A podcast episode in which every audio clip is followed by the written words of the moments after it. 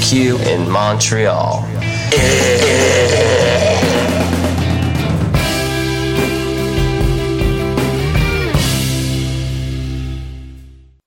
Bonsoir ou bonjour, c'est Oxpo Puccino et vous êtes sur les ondes de choc. c'est pour ça que ça bouge comme ça.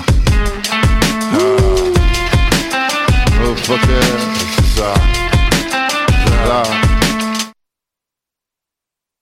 Avis aux auteurs et autrices, compositeurs, interprètes qui rêvent de se faire connaître. C'est le moment de s'inscrire à la 11e édition du Cabaret Festif, volet concours du Festif de Baie-Saint-Paul. Prestations rémunérées, plus de 35 000 en prix et en bourse, dont la bourse SiriusXM de 10 000 des shows partout au Québec et la chance de te faire découvrir par un tout nouveau public. Inscription ouverte jusqu'au 12 décembre via le www.lefestif.ca oblique cabaret. Une présentation de SiriusXM et Hydro-Québec en collaboration avec Terry Télécom et Dufour Solutions financières. La saison théâtrale 21-22 d'Espace Libre est lancée. Huit propositions artistiques, un spectacle déambulatoire dans les rues du Centre-Sud, sept spectacles en salle et plusieurs spectacles offerts en web diffusion. Théâtre en extérieur, comédie, drame historique, documentaire, drag king, cinéma d'art, performance, cirque et cabaret font écho aux titres qui résument la programmation. Rendre visible, rendre audible. Procurez-vous vos billets dès maintenant sur espacelibre.qc.ca.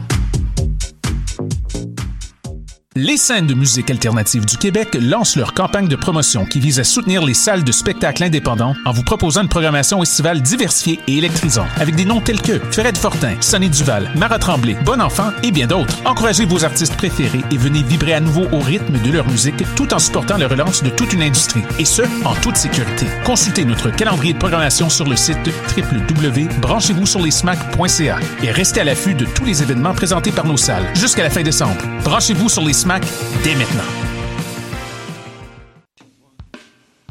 Artistes, musiciens et musiciennes, les productions Nuit d'Afrique invitent tous les artistes de musique du monde au Canada à s'inscrire à la 15e édition des Silidor de la musique du monde. Cette prestigieuse vitrine est une chance unique de vous faire découvrir du public et de remporter de nombreux prix. Faites vite, vous avez jusqu'au 10 décembre pour soumettre votre candidature. Pour plus d'infos, rendez-vous sur le www.silidor.com.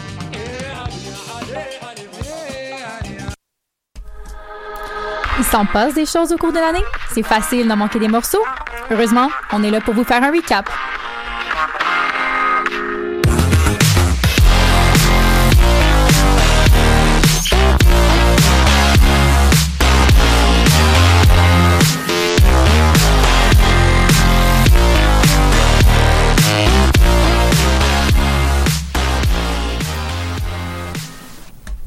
Bonjour à tous et à toutes, bienvenue à cette dernière émission du recap pour euh, l'année 2021. Alors euh, Daphné Chamberlain à l'animation, je suis accompagnée de toute l'équipe aujourd'hui, donc euh, Tim, Louis, Thomas, Justin, Mano, Manon et Nico en régie. Alors c'était une année assez chargée et on va faire le petit bilan avec vous des grands événements qui se sont déroulés ou en tout cas à notre sens, à nous de ce qui mérite le plus d'être d'être abordé aujourd'hui. On va commencer tout de suite avec toi Justin qui va se pencher sur la politique euh, canadienne et québécoise. Mhm, ben oui, absolument. Il y a beaucoup d'événements qui ont marqué l'année euh, au Québec, au Canada aussi. Tout d'abord, deux élections principales. La première, c'est les élections fédérales. C'est celles-là qui ont eu lieu en premier. En tout cas, c'était le 20 septembre dernier. Euh, c'était vu par le gouvernement Trudeau comme une façon de régler la pandémie, même si on sait que la baguette magique n'est pas toujours la solution. Finalement, c'est à peu près été, en tout cas, 4,25 cents pour une pièce, dans ce cas-ci. bon, on a un changement. Les libéraux ont gagné, je pense, c'est deux sièges, les conservateurs en ont perdu deux, le Bloc québécois a eu un siège de plus, puis euh, le, le, NPD en a gagné un. Donc, euh, les Verts aussi qui ont eu beaucoup de problèmes. Anna Paul, qui est la seule chef de parti à avoir perdu son emploi, chef du Parti vert, dans les partis existants. Maxime Bernier, qui a toujours eu un bon score, mais aucun député, 5% C'est le vote conspirationniste dans ce cas-ci. Puis Justin Trudeau a été réélu également. Donc arrive également après ça une autre élection importante, les élections municipales du 7 novembre dernier. Peu de votes d'ailleurs, hein, les gens ont beaucoup participé. Je pense que je vais encore avoir un cauchemar des élections. Je vais me réveiller dans 10 heures. Où est-ce que je vais voter? Où est-ce que... Ah! Mais c'est vrai que c'était beaucoup, euh, t'es tout pacté ensemble, tu sais, les élections, là, puis ça, ça, peut, ça a un impact certain, je pense, sur la démobilisation des gens. Euh, même dans les grosses villes comme Montréal, où aujourd'hui il y a même des partis politiques. euh, bon, c'est à peu près la seule ville au Québec, euh, avec peut-être la ville de Québec, qui a vraiment des partis avec des couleurs, des, des membres, en tout cas. Une des villes, là. il y en a d'autres, là, mais c'est aussi organisé que ça. Donc on a eu bon, Valérie Plante qui a été réélue, malgré Denis Coderre et toutes ses, euh, comment on pourrait dire ça, c'est, c'est, son marketing qui est en arrière de lui, son, ses livres, il avait changé, finalement il a peut-être changé que ça, donc ça a été, euh, disons-le, une, une lutte à, à finir en- entre ces deux-là. Valérie Plante qui a été élue avec plus de 51 ou 52% des voix là, à la mairie de Montréal. Également Québec, ben, c'est la surprise, tout le monde Oui. s'en- avait pas attendu. Bruno Marchand, euh, qui, a, qui a été élu à la toute dernière minute, alors que Marie-Josée Savard avait été déclarée élue par tous les grands médias au Québec. Marie-Josée Savard qui était la dauphine de Régis Labombe. Donc Bruno Marchand qui était euh, bon euh, qui, qui était président de la de Centraide, organisme euh, communautaire dans la région de la capitale nationale. Surprise dans ce cas-ci. Puis toujours dans les grandes villes du Québec, ben, il y a toujours euh, M. Lamarche qui a été réélu à Trois-Rivières et Catherine Fournier qui a été euh, disons, élue sans surprise à Longueuil, ville euh, donc une autre ville du Québec importante, avec euh, bon un raz de marée, notamment Sylvain Larocque qui a été élu conseiller, une des vedettes de l'humour au Québec. Puis à Laval, c'est Stéphane Boyer, euh, ancien du, du, du parti de Marc Demers. Puis il y a aussi quelques anciens députés qui ont été élus maires un peu partout au Québec. À Rimouski, c'est le député du NPD Guy Caron qui était bien connu, qui avait été à la chefferie. À, Terrebonne, c'est Mathieu Qui a été 15 ans député pour le Parti québécois. À Repentigny, c'est Nicolas Dufour qui est un député bloquiste. Et il y en a plusieurs autres comme ça, de toutes les grandes villes du Québec. Sherbrooke aussi, avec euh, notamment Evelyne Baudin, euh, ancienne candidate d'Option nationale, qui fait partie, du coup, ça, il y a de plus en plus de femmes dans les postes électifs dans les mairies du Québec. Et c'est une avancée qui est saluée par plusieurs personnes, en tout cas, de, je je dirais la grosse majorité de la société. Ça a été une grosse année en termes d'élections. Oui, c'était une grosse année en termes d'élections. Euh, puis bon, l'année prochaine, il y aura une autre élection, l'élection provinciale Et du oui. Québec. Peut-être que le suspense sera moins là qui sera le gagnant, mais qui sera à la deuxième place, peut-être ce sera quelque chose à voir. On va en parler également dans quelques instants. Mais justement, tant qu'à à faire justement notre fil conducteur là-dessus, parce que bon, on sait que la CAQ domine toujours dans les sondages. Le dernier sondage léger il y a de ça 3-4 jours, 46% pour la CAQ. Ça serait 8 points de plus qu'à la dernière élection. Euh, Québec solidaire et le Parti québécois à égalité en troisième place, 13 Le Parti libéral, 20% Mais comparé à la dernière élection, c'est une baisse de 4-5 points. Donc, euh, c'est c'est ça, un raz de marée Legault. euh, on Qui sait était pas. leur pire résultat au Parti libéral. Ben oui, c'était le pire résultat à vie. Je pense que c'est. À 4% en bas du pire résultat, euh, c'est- pas très bon. C'est la faute des bon. glaces, malheureusement, euh, pour le. Puis le Parti québécois, c'est une baisse de 5 points ou 4 points. Puis Québec solidaire, c'est une baisse d'à peu près là, 4 points aussi. Là. Est-ce qu'on a des, des- des détails sur le changement de logo du Parti québécois? Est-ce que c'est est -ce c'est Ah, ça oui. qui va pimper l'image du parti? C'est une bonne question. Peut-être que Pim My Car, Pim Mon char a été peut-être mieux pour ça. Ah, exhibit en politique québécoise. Ça, ça aurait été quelque chose. Mais euh, c'est- ça fait partie d'une, on pourrait dire, d'une réactualisation de l'image de marque. Il faut dire que depuis quelques années, le logo, le fait la fleur de lys est de plus en plus utilisé au Québec dans, dans le nouveau logo de la CAQ, une fleur Oui. de lys. Les, les Lions Trois-Rivières, une équipe junior affiliée au Canadien de Montréal. Plusieurs équipes, euh, surtout dans le sport, mais ça fait que le Parti québécois a voulu comme se remettre à jour, puis pas trop changer son logo, mais en même temps, oui aussi, puis se dire aussi, dire, ben, la CAQ euh, a une fleur de lys, nous aussi on va en avoir une. On n'est pas plus, euh, surtout qu'on est plus nationaliste que la CAQ. Donc, euh, ça, ça a quand même suscité certaines controverses et certaines personnes qui disaient que le logo ressemblait à une pluie de banane ou à, à un chien qui essaie de se pogner la queue, là. ça n'a pas Euh, été unanime. Là, ça... mais il y a- il y, a des gens qui ont aimé le logo aussi. C'est partagé. C'est très partagé, mais en même temps, euh, faut dire que le Parti québécois, c'est le genre de parti qui a beaucoup de détracteurs aussi. Euh, avant ça, c'était les libéraux, aujourd'hui, il y en a plus que ça. Donc, c'est sûr que ces critiques-là, ben, quand ils- tu sais, les gens se gênent pas pour le dire. mais c'est la démocratie, on savait. C'est peu plus qu'on en parle, plus que mieux que c'est pour eux. Donc, en tout cas. Puis il y a des petits filous au Parti conservateur qui ont retrouvé un logo d'une compagnie kazakh qui est exactement le même Oui, logo oui, du j'ai- PQ, mais qui datait de 2018. Donc ça, c'est le, ça, c'est la nouvelle affaire. C'est pas les mêmes couleurs, mais c'est vraiment le même, le même design. C'est particulier parce que le Parti québécois a, a- a demandé à une firme de d'experts en marketing pour tout ça. Puis euh, là, c'est une firme, une, une compagnie du Kazakhstan. Mais je pense pas que, tout cas, faudra avoir Ah oui, fouillé beaucoup. Là, c'est toute une coïncidence. Mais je veux dire, je pense pas que l'équipe de, de, de, de graphisme aurait fouillé sur Internet pour une, pour une compagnie kazakh. kazakh là. Tu sais, on s'entend-tu que la fleur de lys au Kazakhstan, c'est pas nécessairement le signe le plus populaire? Je Donc, en tout penserais cas. pas, non. Mais ça, ce sera à suivre. On sait pas. Les médias n'ont pas parlé. Ça m'a surpris. C'était le moment Kazakhstan. Puis, parlant Ben du oui. Parti conservateur, Éric Duhem, qui est arrivé au Québec, euh, euh, on pourrait dire un léger tremblement dans le, le système politique québécois. Monsieur Radio, Monsieur Radio Poubelle en personne, parce qu'on est à Montréal, on peut le dire. Oui, Comme un cheveu sur la soupe, hein? ici, on a le droit de Ouais, un peu. Arrivé comme, comme un cheveu sur la soupe, euh, Éric Duhem, qui a été élu au mois d'avril à la chefferie du Parti conservateur, puis arrivé au mois de juin, ben, Claire Sanson, qui était une députée de la CAQ, assez connue surtout avant que la CAQ soit au pouvoir. Elle avait travaillé pour TQS, plusieurs compagnies comme ça. Euh, bon, dans, les dans la télécommunication, ben, au mois de juin, euh, ça a été révélé par le, certains bureaux d'enquête qu'elle avait donné 100 dollars au Parti conservateur du Québec. Alors que le Parti conservateur du Québec était surtout contre les mesures sanitaires, c'était sa principale politique. Donc là, euh, bon, le gouvernement de la CAQ, évidemment, qu'ils ont expulsé Mme Sanson, qui a rejoint le Parti conservateur du Québec, la première députée depuis, euh, je pense, 80 ans ou 85 ans qu'il n'y avait pas eu de Parti conservateur au Québec euh, au provincial. C'était l'Union nationale qui avait changé de nom. Puis là, on n'est plus du tout dans les mêmes eaux, là, le Parti conservateur de M. Duhem. Puis c'est le parti qui a, eu une grosse hausse de membres. Dans les sondages aussi, là, on parle toujours de 5 à 7% parfois même 9 euh, c'est beaucoup du vote qu'on appelle euh, complotiste ou du vote aussi de gens qui trouvent que la CAQ est passée à droite.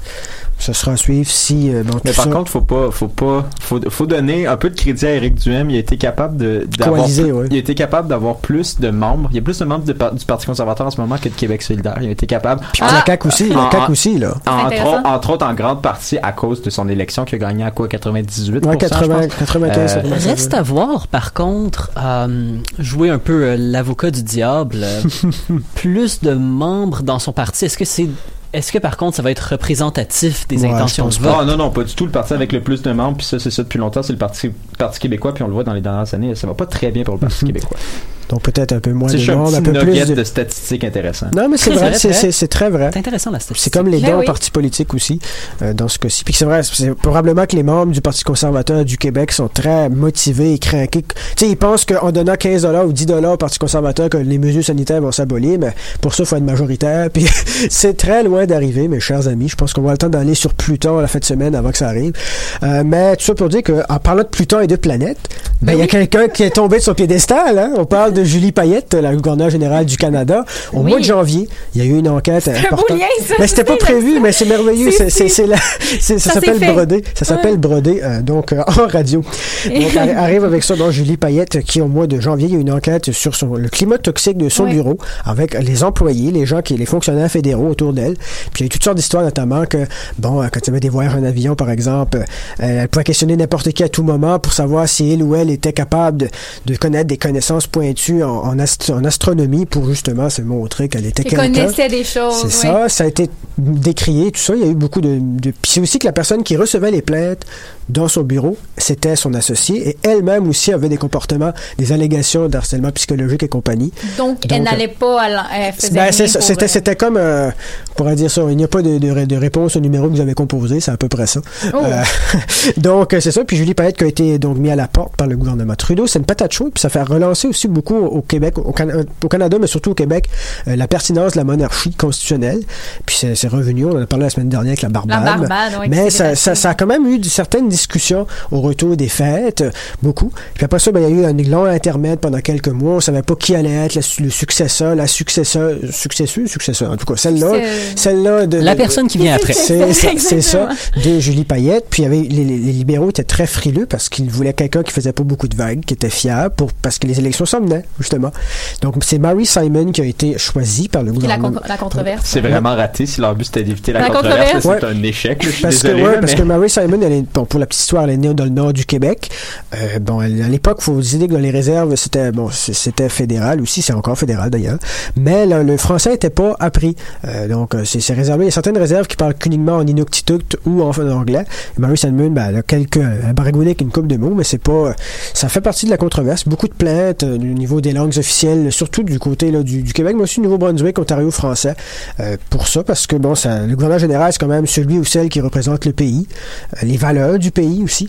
Donc c'est, puis bon, mais faut dire que sa candidature a été bien accueillie par plusieurs personnes en raison, bon, des drames sur notamment les pensionnats autochtones, une Oui. personne qui pourra remettre Mhm. un peu de l'ordre dans tout ça. Euh, donc Mary Simon, qui, euh, en tout cas, aujourd'hui, elle a eu pas, depuis quelques mois, on l'entend plus beaucoup parler. Elle semble faire son, son, son- son travail de façon honnête, correcte. Puis c'est un peu comme euh, lorsqu'il y avait eu Michael Jean, qui avait été gouverneur général du Canada.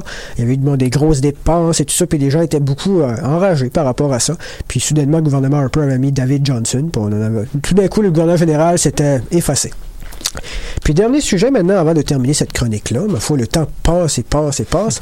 Euh, on parle entre autres de, plusieurs projets environnementaux qui ont été, euh, on va dire, annulés euh, suite aux pressions des manifestants, mais aussi des opposants politiques au Québec. On peut penser entre autres au fameux projet de GNL Québec qui a été annulé par le gouvernement du Québec au mois de juillet. Le GNL Québec, le fameux projet de gazoduc au Saguenay, dans le fjord du Saguenay, entre, bon, entre autres, l'abbé, l'abbé ou pas, pas tellement loin de la base de l'armée à Bagotville, et le reste du Québec. Bon, il y avait un projet aussi pour aller en Abitibi, puis tout ça. Puis finalement, il y a eu les trois partis d'opposition étaient contre. Il y a eu beaucoup d'investisseurs qui se sont retirés du projet. Même Warren Buffett, un des plus grands investisseurs de la planète, ça va retirer du projet.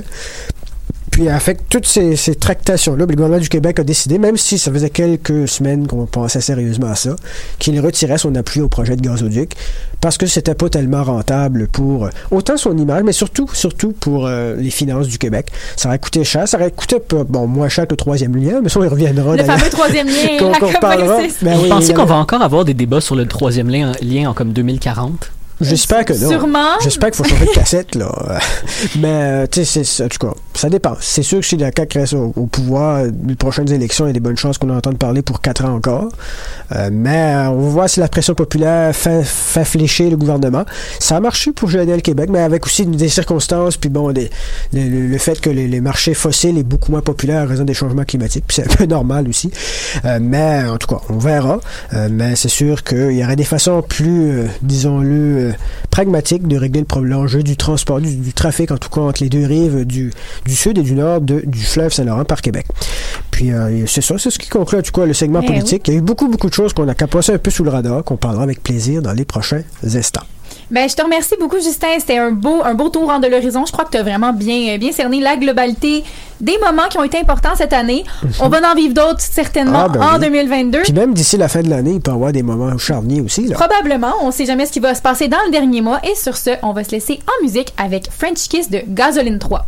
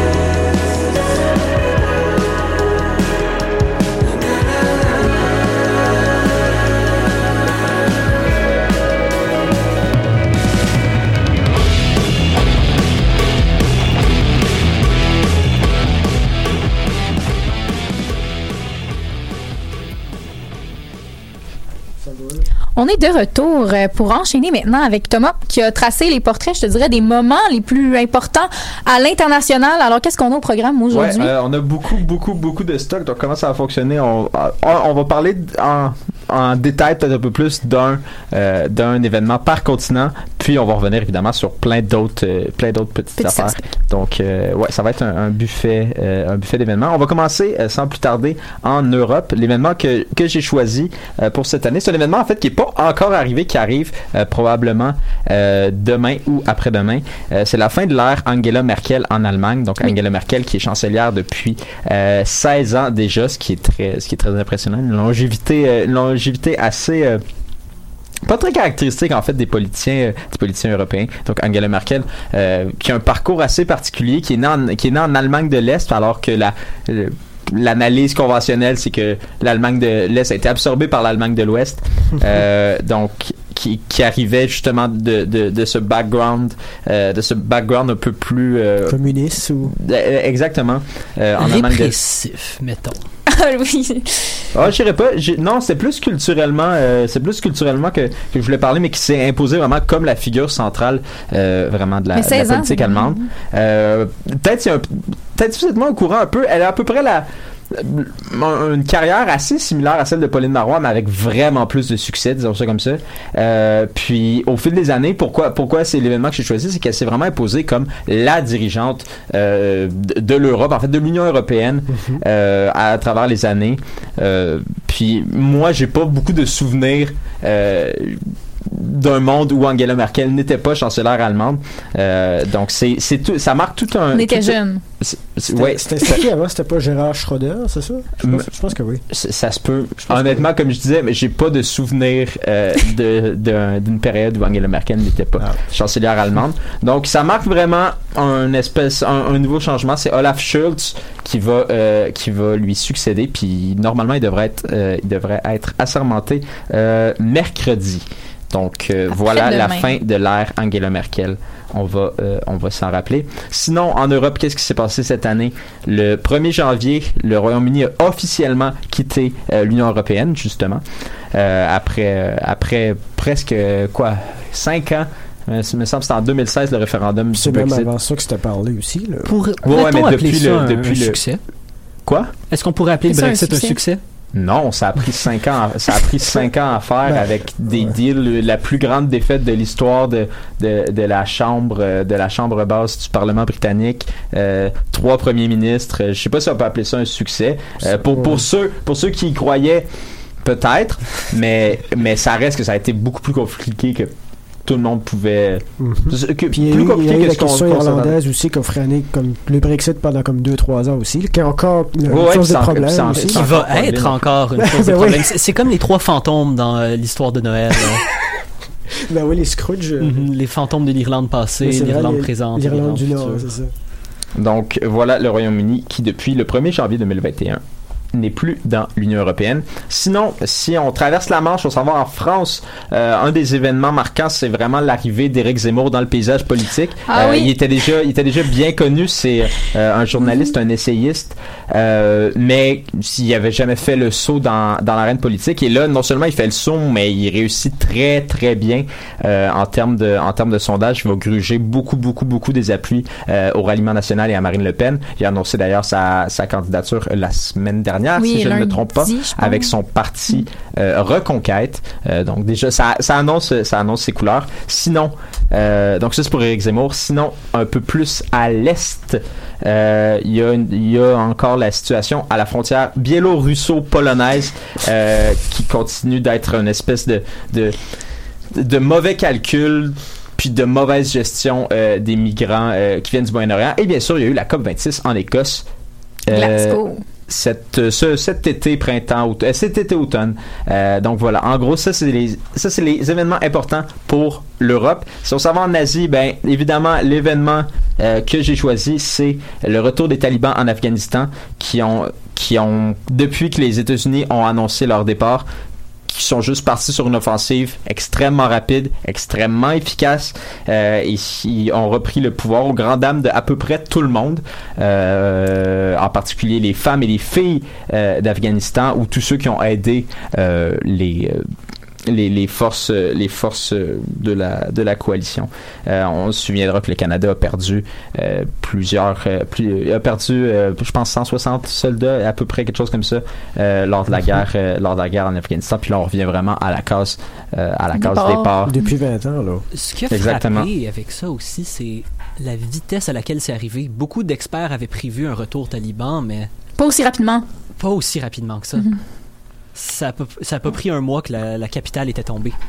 Ben ça a pris plus ça a pris plus qu'un mois euh, toute l'offensive toute l'offensive euh, taliban mais non en, euh, non en effet ça a pas été très ça a pas été très long puis moi je me souviens j'étais j'étais en Vancouver cet été puis j'ai vu en temps réel le, la, chute de la chute de Kaboul je- fallait que je me couche mais mais mais je restais éveillé parce que c'était malheureusement un moment un moment assez hein? euh, assez historique par contre Mm. euh, donc là, ce qui reste à voir, c'est est-ce que les l'Afghanistan- est-ce que les talibans vont être capables d'avoir une certaine reconnaissance à l'international? On sait que la Russie est ouverte sous certaines conditions. La Chine, qui parle le langage de l'argent, est aussi ouverte sous certaines conditions. Le Pakistan aussi. Euh, le Pakistan qui est probablement la place euh, qui soutient le plus les talibans parce que c'est l'autre pays où on retrouve euh, une population pashtoun. Bref, ça c'est pour l'Afghanistan. Sinon, au Myanmar, le 1er février, il y a eu un coup d'État. Et hier, euh, dans la nuit, Aung San, Aung San Suu Kyi a été condamnée, donc qui était la fameuse euh, leader euh,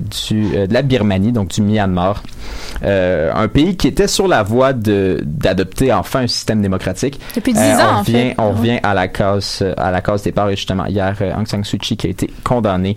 Donc ouais, euh, c'est ça aussi un peu triste euh, au, euh, au Myanmar. Un, un autre, un- si on revient peut-être un peu plus vers le Moyen-Orient, nucléaire iranien, pas nécessairement un bon début d'année pour le nucléaire iranien, alors que l'Iran a continué à enrichir jusqu'à des niveaux de plus en plus élevés d'uranium. On dépasse maintenant le 60%. Puis c'est aussi marqué l'arrivée d'un successeur à Hassan Rouhani, donc Ibrahim Raisi, qui est un nouveau, un, nouveau leader iranien encore plus conservateur.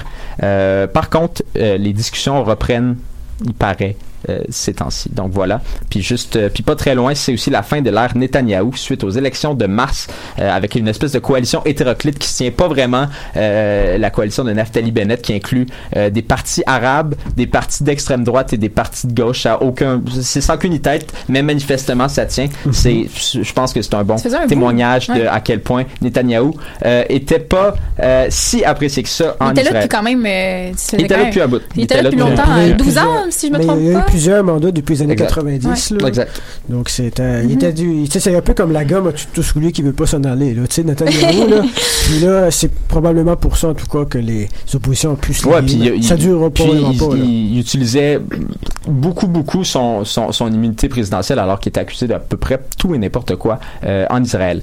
On s'en va euh, pas très loin, on traverse la péninsule du Sinaï, puis on s'en va en Afrique. Euh, L'événement que j'ai choisi, c'est la guerre civile en Éthiopie qui a vraiment... euh, je, je sais, c'est vraiment des, événements récent? déprimants, Ben ouais. mais, mais c'est ça, c'est le gros morceau, le gros morceau en Afrique, donc qui dégénère, ce qui était une espèce d'insur- d'insurrection dans le dans le nord du pays, dans la région du Tigré, c'est vraiment transformé en guerre civile avec plusieurs, avec la formation du Front Uni, pff, un- I la, forma- la formation d'une coalition de groupes euh, de groupes rebelles qui luttent contre euh, contre les armées euh, éthiopiennes. On sait d'ailleurs que le, premier ministre, le président éthiopien est allé est au front en ce moment pour ça. Sinon, un autre sujet important, c'est ah oui, by the way, l'Éthiopie, petite plug. Si vous voulez en savoir davantage, demain à 13h, c'est l'émission Plein Feu et c'est exactement le sujet.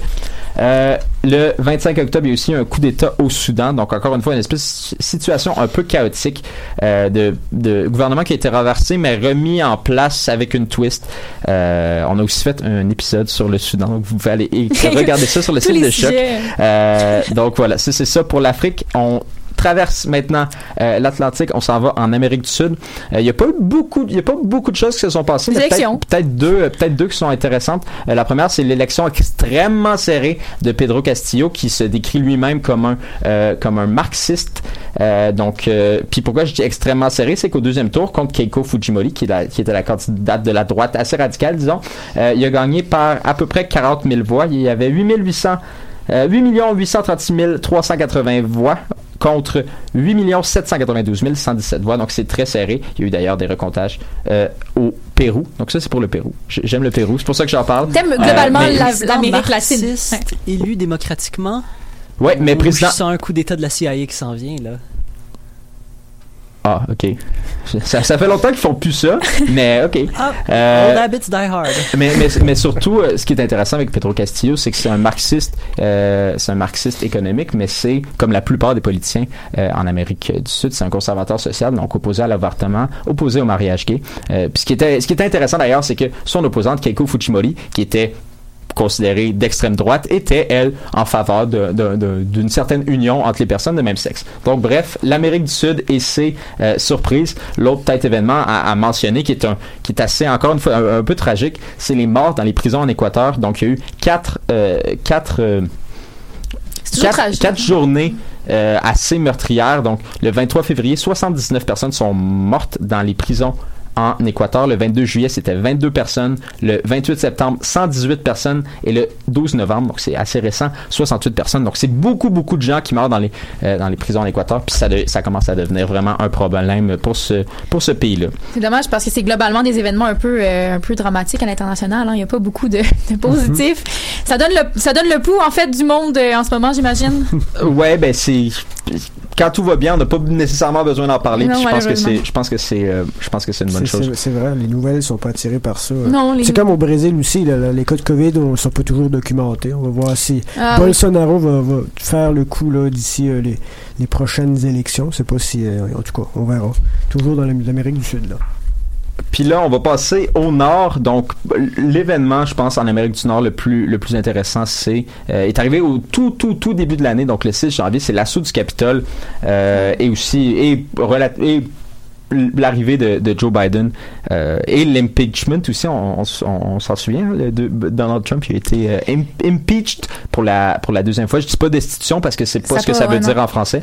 Euh, donc l'assaut du Capitole, on se souviendra une espèce de de, de, de, de gang enragé de, de militants de militants trumpistes qui ont pris d'assaut le, le bâtiment du pouvoir, le symbole du pouvoir aux États-Unis. Puis c'est aussi ça a aussi marqué l'arrivée de Joe Biden au pouvoir, Euh, une présidence qui fait du qui nous fait du bien en tant que journaliste parce qu'on n'a pas toujours à suivre ce qui se passe aux États-Unis. Euh, c'est sûr qu'on a moins de stock à travailler parce que c'était Oui, vraiment facile avec Donald Trump de sortir des nouvelles. Chaque semaine. Euh, mais avec l'arrivée de Biden, on, avec l'arrivée de Biden, on, on a l'impression de revenir un peu dans un calme, sauf que ça reste la COVID. Puis il s'est passé aussi d'autres choses aux États-Unis qui font que Joe Biden n'est- a pas des très, a pas une très bonne cote de popularité en ce moment, mais euh, il a pas dit que les pays africains étaient des shithole countries. Fait que je pense qu'à date, c'est pas pire.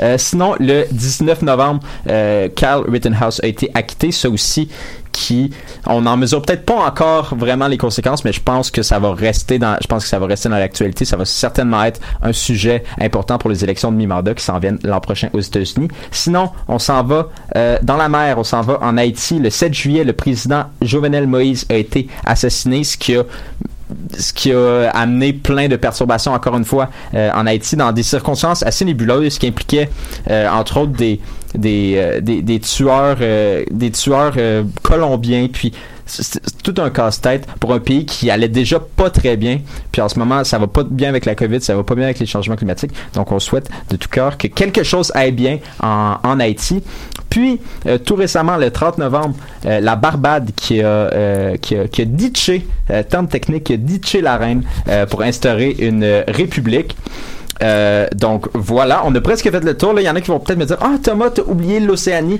Non, j'ai pas oublié l'Océanie. C'est juste que un, il se passe pas grand chose jamais en Océanie. Puis deux, je voulais faire une petite mention spéciale parce que il y a un événement euh, particulier qui s'est passé en, en, en Océanie. Donc il y a une députée du Parti vert de Nouvelle-Zélande, Julianne Genter, qui lors d'une lors d'une espèce de balade avec son avec son copain, euh, ben a perdu ses os et a commencé à avoir des contractions parce qu'elle était enceinte et ben elle était à vélo et elle a décidé de juste pédaler tout simplement vers euh, l'hôpital pour euh, pour accoucher. Donc bravo. Euh, puis pour une députée du Parti vert, en tout cas c'est on, on peut pas lui on peut pas lui dire de pas avoir les valeurs de, de pas incarner ses valeurs. Donc euh, voilà, c'est ce qui fait le tour. Eh c'est ce qui fait c'est ce qui wrap up notre tour Merci, du monde. merci pour le tour à l'international. Alors, on va tout de suite euh, enchaîner en musique avec May Hard Time Pass Us By de Lorraine.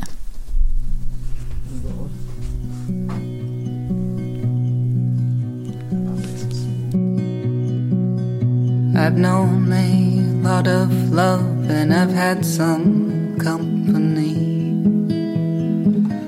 But now I know your love and I'm where I'm supposed to be. I took to you just like an arrow on the string. Well, I should have known one day you'd come for me. May hard times pass us by. May hard times pass us by.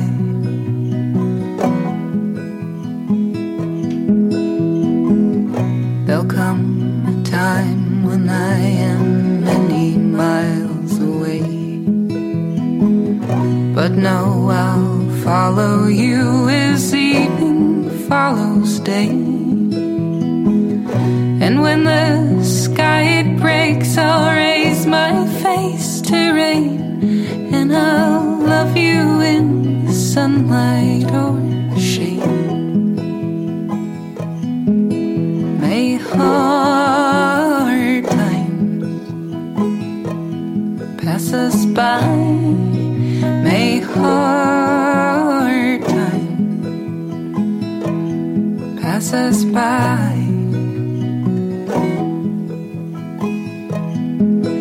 When the world is gray and our bodies old, when the forger's fire grows ash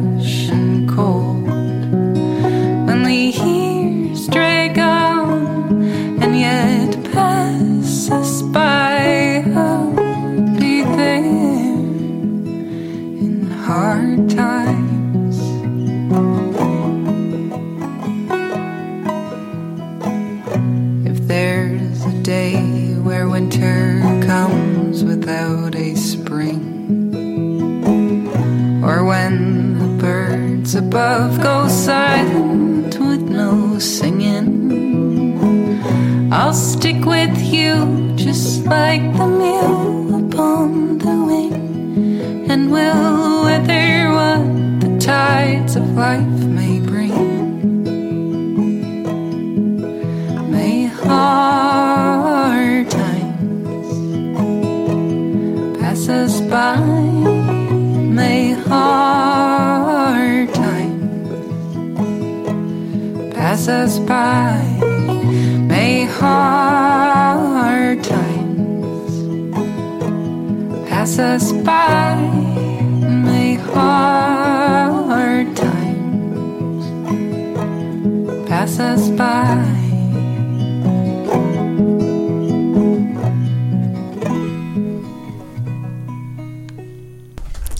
On est maintenant de retour pour parler d'un autre sujet hein, qui a marqué l'année, en fait une autre catégorie qui, je pense, a eu beaucoup d'événements cette année. Alors la culture euh, au Québec. Donc Louis, c'est toi qui as été mandaté pour parler de la culture. Qu'est-ce- quelles sont les grandes lignes d'après toi qui méritent d'être mentionnées?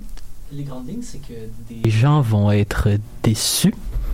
C'est euh, jamais un sujet facile, la culture. Vous avez probablement toute votre idée sur les meilleures choses qui sont ressorties. et C'est vaste, hein? les chansons qu'on ne sera pas d'accord.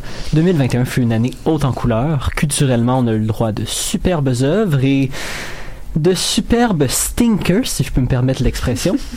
on va donc ensemble se pencher sur les plus gros succès culturels de l'année et les projets qui ont floppé comme un poisson sur une mauvaise photo Tinder. Oh boy. J'aime beaucoup ta comparaison. hein. Mhm.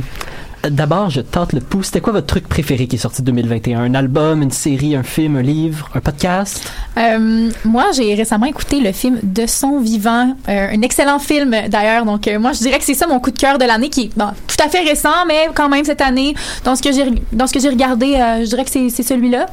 Euh, niveau podcast, Thomas Levac et Jer Alain ont tout le temps sorti des trucs intéressants cette année, fait que, ouais, ça a pas mal été ça dans mon cas. Il y a beaucoup, beaucoup de films qui sont. euh, de films, de, livres, pardon, je voulais dire, euh, qui sont sortis cette année. Puis, euh, je pense qu'on a beaucoup de découvertes niveau auteur euh, dernièrement parce que la pandémie nous a permis d'être beaucoup plus productifs. Euh, niveau film, je dirais que Marvel nous a vraiment gâtés cette année. Le film, série, on, on a eu un beau lot. Là. personnellement, j'ai tripé sur la série de podcasts de l'animateur radio Dan Carlin, Hardcore History, avec sa série Supernova in the East, une superbe analyse de la culture japonaise à l'aube de la Deuxième Guerre mondiale. C'est Ah. un bijou d'audio pour les fans d'histoire militaire. Et ben, on va se tourner sur les films. On- vous avez tous mentionné un petit peu des films. Quels ont été les succès? Quel a été le film, selon vous, qui a fait le plus d'argent en 2021? Est-ce que ce serait l'incroyable Dune de Denis Villeneuve? Un de ces innombrables films de Marvel? Je pense que Dune a été assez rentable, mais. euh, Je pense pas que Marvel a Je suis sûr que c'est euh. un film qui est sorti uniquement en Chine à cause du public. De quoi dans ce genre-là? Eh bien, Tim, c'est très, très, très près de la vérité. Le plus gros succès box-office fut le film de guerre chinois, La bataille du lac Ch- Changjin, Oh. avec un score impressionnant de 900 millions de dollars en revenus. Oh, wow. Ce qu'on voit avec ça, c'est que c'est le premier film qui est pas en anglais, qui est pas pour un marché américain qui gagne cette distinction-là. Le marché asiatique est en train d'emboîter le pas et de prendre sa place dans le monde du film. C'est intéressant En gros, de ce voir film-là, ce si j'ai bien changement-là. compris, c'est Saving Private Ryan, mais version chinoise. De ce que j'ai compris, c'est ça. Intéressant comme comparaison. Une petite mention tiède à Avatar de James Cameron, qui est ressorti dans les marchés asiatiques aussi pour devenir le film le plus lucratif de l'histoire, à Ah ouais, 2,8 on attend milliards de toujours la dollars. suite. Hein. C'est vrai, il avait promis une suite. Ouais, ouais, on attend. Mais il me semble que là, ils ont pas prévu comme quatre films qui s'en viennent, là? Attends, quatre? Ouais, mais James Cameron et ses projets cin- cinématographiques. euh, oh, oh, ouais, ok. Juste le premier film Avatar, ça avait été super long. euh, super Ouais, long c'est ça. J'aimerais ça être plus fier de James Cameron, mais une fanfiction de Schtroumpf de l'espace, là. Oh, oh. On, on a fait le tour. Pour parler des plus grandes déceptions filmographiques de 2021, si vous voulez que je parle de Space Jam 2, ben mettons que si vous payez pour aller voir Bugs Bunny jouer au basket avec LeBron James, c'est votre faute si vous vous attendiez à Casablanca. Oh, God. Aucune haine de ma part. Je vais plutôt mentionner euh, Vanquish qui met en vedette Morgan Freeman et Ruby Rose, C'était pas bon. euh. deux acteurs qui sont apparemment très bons de leur film que j'ai vu. C'est une histoire standard de drogue, action et moto qui n'a intéressé personne. Un score métacritique honnêtement impressionnant de 6% selon les auditeurs et non les critiques. Oh, score Donc des ça, auditeurs de 6%. Ouch. En général, c'est souvent les critiques qui sont vraiment sévères et les auditeurs ont bien aimé le film, même si, bon, au niveau du contenu, c'est pas to- totalement riche. La dernière fois que j'ai vu du contenu culturel se faire planter autant, c'est dans le jeu vidéo. C'était quoi par. euh, par euh, Euh, N'importe quel jeu vidéo AAA qui sort plein de bugs, fait que à peu près tous les jeux 2021. Ah. Pour ce genre de score, il faut quasiment se forcer pour être aussi mauvais. Mais il semble que quand tu prends un examen et que tu fais juste mettre ton nom, t'as plus que 6%. à peu près. Ça, c'est quand même. Ouais, ouais. En tout cas, moi, moi, ce que je sais, c'est Nico qui a pas vraiment trippé sur le film Aline. si on peut. euh, Ah non, je suis allé le voir hier. euh, Ah, t'as fait l'erreur d'aller voir ça, toi. L'erreur, j'étais, on était deux dans la Malika. salle. Il y avait Malika, il y avait moi. Voilà, on était deux. Attends, vous étiez seul? Ah, mais Aline, au Québec, tu t'attendais à quoi, man? Ah, mais je comprends pourquoi euh, la famille Dion n'a pas aimé et pourquoi on était deux dans la salle. Mais c'est bon, on a un témoin maintenant parce que j'en avais parlé euh, récemment et. Bah, la on- semaine dernière, ouais, t'avais fait une petite chronique sur ça. Ben, et- j'avais- oui, c'est ça, j'avais abordé le sujet, mais euh, sans être allé voir le film, donc je restais assez objectif. Mais là, Nico, euh, on a un témoin. Bon, ben, Louis, euh, Oh, j'ai j'ai pas envie de faire plus le tour de Aline. non, c'est ça. Tournons-nous vers le monde de la musique. Adèle, après un break de Trop long. 6 ans, Un break est trop long. arrivé à la dernière minute pour nous offrir l'album 30, ou 30 en bon français, qui, dans ses premiers jours, fut de loin le CD avec, permettez-moi encore de prendre une expression anglaise, le meilleur opening week. Oh. Mais pour l'album le plus vendu de l'année, on peut se tourner vers le double album pro- du problématique Morgan Wallen. Dangerous, qui a accumulé plus de 2,1 millions de ventes. C'est des ventes qui ne sont pas juste cumulées par l'achat d'albums, mais aussi par les écoutes Spotify et YouTube. Ah. Ce qui sont des chiffres relativement impressionnants. J'aurais pensé que Taylor Swift aurait bien performé là-dessus, Ouais, vu qu'elle que- ressort euh, ses albums euh, avec sa propre discographie. Euh, reste que le, gros succès de Taylor Swift va probablement être évo- évalué en 2022, quand, la, plus- quand tout ça va ressortir. Ok, ouais, peut-être. Ouais. Allons à la, la partie la plus importante d'une discussion de musique. Qu'est-ce qui a floppé? Oh, Je oh, vous oh, oh, tout, de oh. suite- tout de suite venir. Louis, on peut pas juger objectivement la musique. C'est une question de goût, Quand d'âme. même vrai, ça. Non. Ouais, mais Ouais, mais il y a Jacques Villeneuve qui a sorti un album il y a, il y a des années, mais s'il y a des trucs équivalents en 2021, euh, ouais. Puis les chiffres parlent beaucoup, là. Ouais. Prenons Ouais. par exemple le tout nouveau vidéoclip du rocker Kid Rock. Oh, Don't no. tell me what to do. Une sorte d'ode à la liberté et la virilité qui ressemble à un mauvais projet PowerPoint fait par des élèves au secondaire. Ouch. Kid Rock fut rapidement ridiculisé par l'Internet pour son vidéo franchement douteux, devenant victime d'une blague disant qu'il s'agissait secrètement du Maurice Weird Al Yankovic qui faisait une parodie. Oh non. C'est vrai, Weird Al s'est justifié en disant que ouais, non, c'est pas moi qui ai fait ça. Hein. Ouch. Parlons aussi vite vite du nouvel album du rappeur conservateur, oui oui ça existe, Tom MacDonald, Us Against the World. Aucun review sur Metacritic, mais le site Album of the Year, qui n'est, admettons-le, pas la meilleure source au monde, lui donne un score d'audience moyenne de 1%. Ouais. Encore une fois, il faut Vraiment travailler pour super. avoir ce genre de score-là. C'est pas facile. Ouais, mais euh, il s'adresse à quel public au juste? Euh, jeune homme blanc conservateur qui ont grandi sur Eminem. Les personnes sourdes. Ouais, mais si t'as grandi sur M&M puis que t'écoutes des trucs conservateurs, t'as pas compris le message, mais bon, ça c'est un autre histoire. J'ai un peu évité la question, mais pour ce qui est de la musique québécoise, ce fut une superbe année. Vous pouvez penser au groupe post-punk Bleu Nuit qui a sorti l'album Metal au Mhm, début ouais. du mois de novembre. Si vous aimez plus la danse, le tournant de Amé Laoni serait parfait pour vous. Musique un peu funky. Si vous cherchez une expérience relax pour étudier en mars 2021, sortait Nocta Sophoro de Yves Desrosiers, un vétéran de la musique québécoise qui a travaillé avec Lassad Salah, Jean Leloup. Beaucoup de cette musique, vous pourriez d'ailleurs la découvrir en écoutant le poste de radio camien Choc. Ah, Oui, Je ben c'est vrai. dis rien. Mhm. Grâce à Estelle. Euh, Tournons-nous maintenant sur la télévision. Euh, je n'ai pas vu Squid Game. Je ne sais pas qui est le Squid Alors, euh, Game. honnêtement, Louis, ça ne vaut pas la peine de voir cette série. Je Ça, l'ai c'est- écoutée en une soirée. J'ai absolument pas compris la hype autour de cette série-là. Ben, ça, tu vois, moi, j'ai bien aimé la série. Moi, j'ai adoré, en fait. Je trouve que. Ben, ça dépend des opinions rendues, là. Mais. Est-ce que t'as aimé parce que tout le monde disait. Non, non. J'ai pas aimé Ah, pour ça, cette ça raison. serait la question qui tue. Non, hein. j'ai aimé parce que ça sort un un peu, ça sort un peu du cinéma hollywoodien habituel. Tu sais, il y a quand même des, des twists, je peux le dire comme ça, dont j'ai été euh, surprise à certains moments. Alors ça, je crois que, ben, je suis quelqu'un qui aime être euh, un peu euh, ébranlé parce que j'écoute. Je trouvais que c'était une belle façon de dénoncer euh, le, ben, le régime en fait, euh, ben, que ce soit ben, en, Co- en Corée du Nord. En fait, on, on parle de ces sujets-là, on parle du régime capitaliste. Je pense que c'est vraiment assez des sujets intéressants qui ont été bien abordés, en mon sens, dans la série. Donc moi, je l'ai aimé. Après. C'est sûr que ça peut pas faire l'unanimité. euh, Est-ce l'unanimité. que, est-ce que ça valait quand même la peine d'en faire toute une hype comme ça? Il y a beaucoup d'engouement. Il y a eu beaucoup d'engouement. Ça, c'est Yeah. vrai. Mais je pense que c'est le côté, en fait, de mettre ça. Il n'y a euh, pas d'excuse pour se mettre un beau tracksuit durant l'Halloween. Et je pense que c'est un C'était cool, les déguisements. en C'était soi. cool, les déguisements. Avec les Ouais. petits numéros, là. Bon, c'est un petit peu écarté. Mais, ouais, Personnellement, essayer de justifier une hype aussi, c'est tellement difficile. C'est- Mais c'est- Les gens aiment ce qu'ils aiment, c'est à peu près ça. À chaque année, il y a un truc qui pop, que tu sais pas Mhm. pourquoi.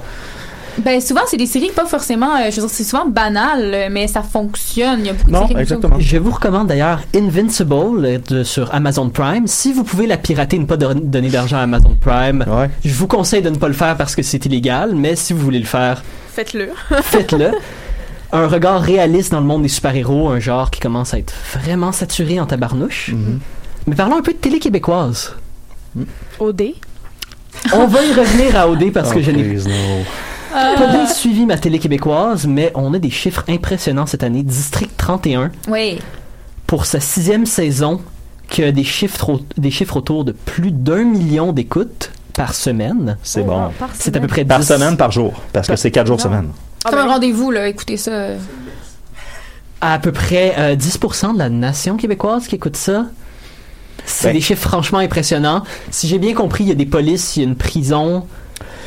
Ça- Euh, ça se passe au Québec. Ouais, ça se passe dans la région de Globalement, oui, ça se passe au Mhm. Québec. Je dois admettre que les épisodes que j'ai écoutés étaient quand même bien faits. Donc euh, là-dessus, euh, chapeau. Là.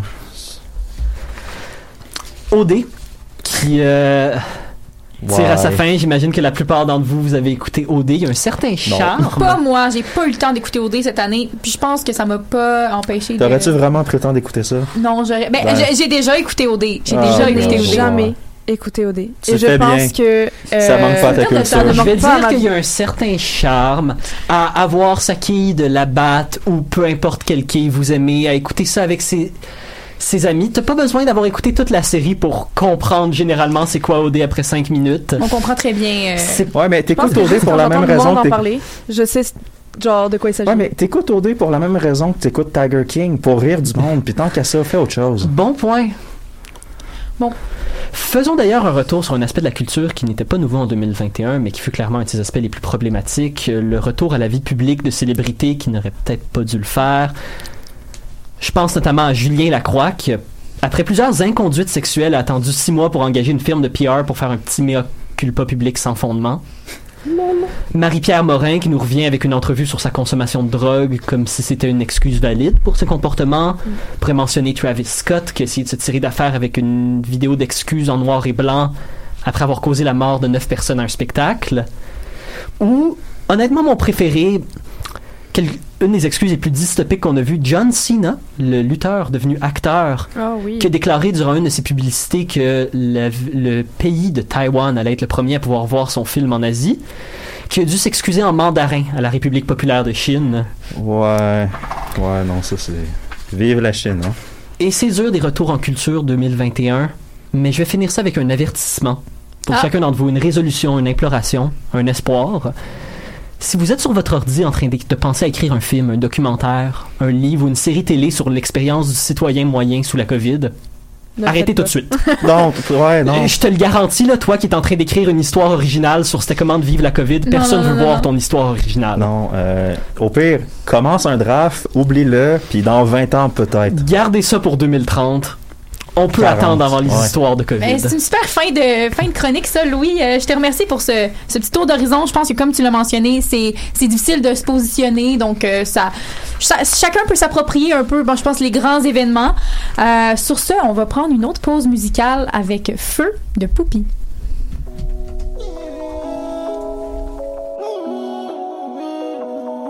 On est fini, tu joues sur le feu.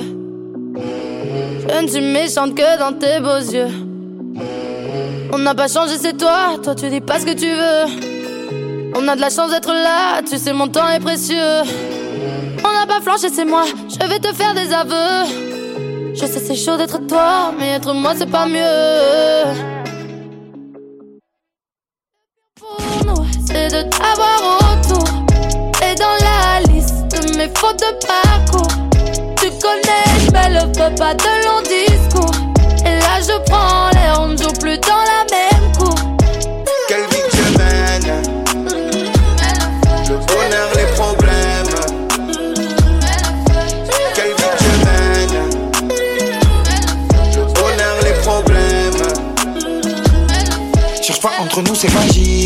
Mais y a de la peine des fois. Chez nous, on dit pas je t'aime par sympathie. Ouais, c'est avec amour les efforts. J'avais de la haine, mais les vies de partie. Ouais, quand j'ai fumé le pète du soir. J'ai le meilleur, c'est ce que ma maman dit. Ouais, alors je me le fais. Je me le fais quand je suis sur la scène. J'arrive en claquette dans le showcase. Comme si j'étais seul sur la terre. Comme si je n'avais jamais sommeil. Quelle vie que je mène. Le bonheur, les problèmes. Je vais mettre le feu comme Tony. Je fume un pet sur les démons de minuit. Moi, je sais pas danser comme Tony. Je reste dans mon coin quand je fais l'alcoolique. Je m'en fous de tout, je suis ailleurs. Je m'en fous de toi et de lui. Et quand je suis bien, il me souhaite leur malheur. Mais moi, je suis au top dans ma vie. Le pire pour nous, c'est de t'avoir autour. Et dans la liste de mes fautes de parcours, tu connais, mets le feu, pas de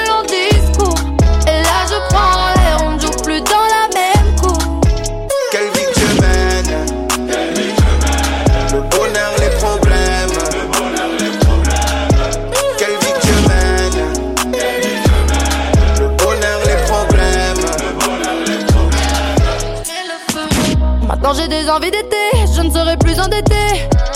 Je ne voulais pas te jeter, mais les gars ont des envies de thé. À 4 ans, je suis occupée, tu me trouveras pas sur le canapé. Non, maintenant que je pars, tu n'es plus une priorité. Quelle vie que je mène Quelle vie que je mène Le bonheur, les problèmes Le bonheur, les problèmes Quelle vie que je mène Quelle vie que je mène Le bonheur, les problèmes pour nous, c'est de t'avoir autour. Et dans la liste de mes fautes de parcours, tu, co- tu connais, mais le feu, pas de long discours. Et là, je prends on ne joue plus dans la même cour.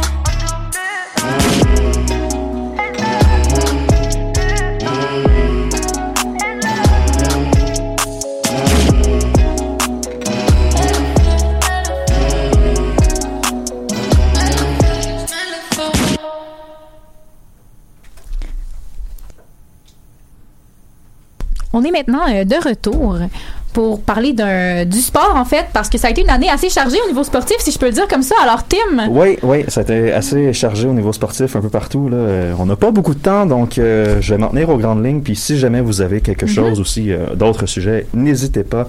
Euh, je vais commencer 2021, on est à Montréal. Euh, je peux pas vraiment passer à côté du Canadien. Hein. non, il y a beaucoup de choses. Que- Qu'est-ce que le Canadien a fait récemment? Ben- J'étais j'étais pas chez moi pendant comme les six derniers mois. Ouais, pendant l'année au complet, Ouais. tu veux dire? Ouais, ben de héros à zéro. C'est littéralement ça leur année. Ouais, hein? Je pourrais finir ça comme ça, mais non, je vais donner quand même un peu plus. On commence comme ça, on commence Ouais. la chronique comme Euh, ça. Ben, écoute, je revenais, on va revenir en janvier, février, mars, début de la saison écourtée, euh, dans la section spéciale canadienne.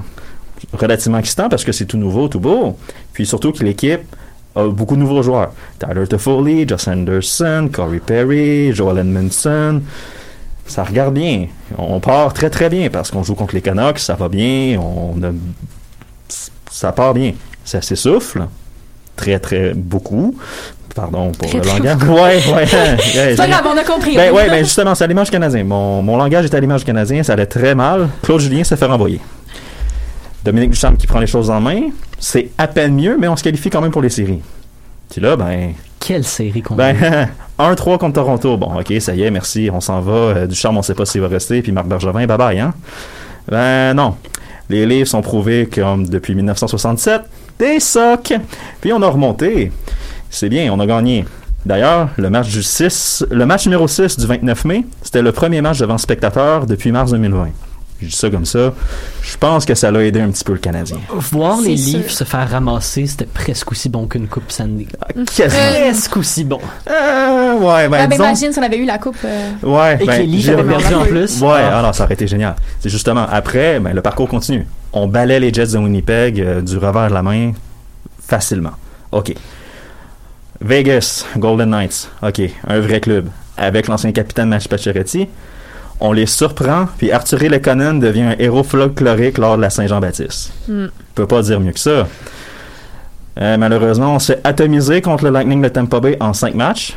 Mais c'est pas trop grave. Un beau parcours en série, une équipe avec des bons jeunes, Kokaniemi, Caulfield, Romanov. Ça s'en va vers le haut. Qu'est-ce qui pourrait arriver de si mal que ça?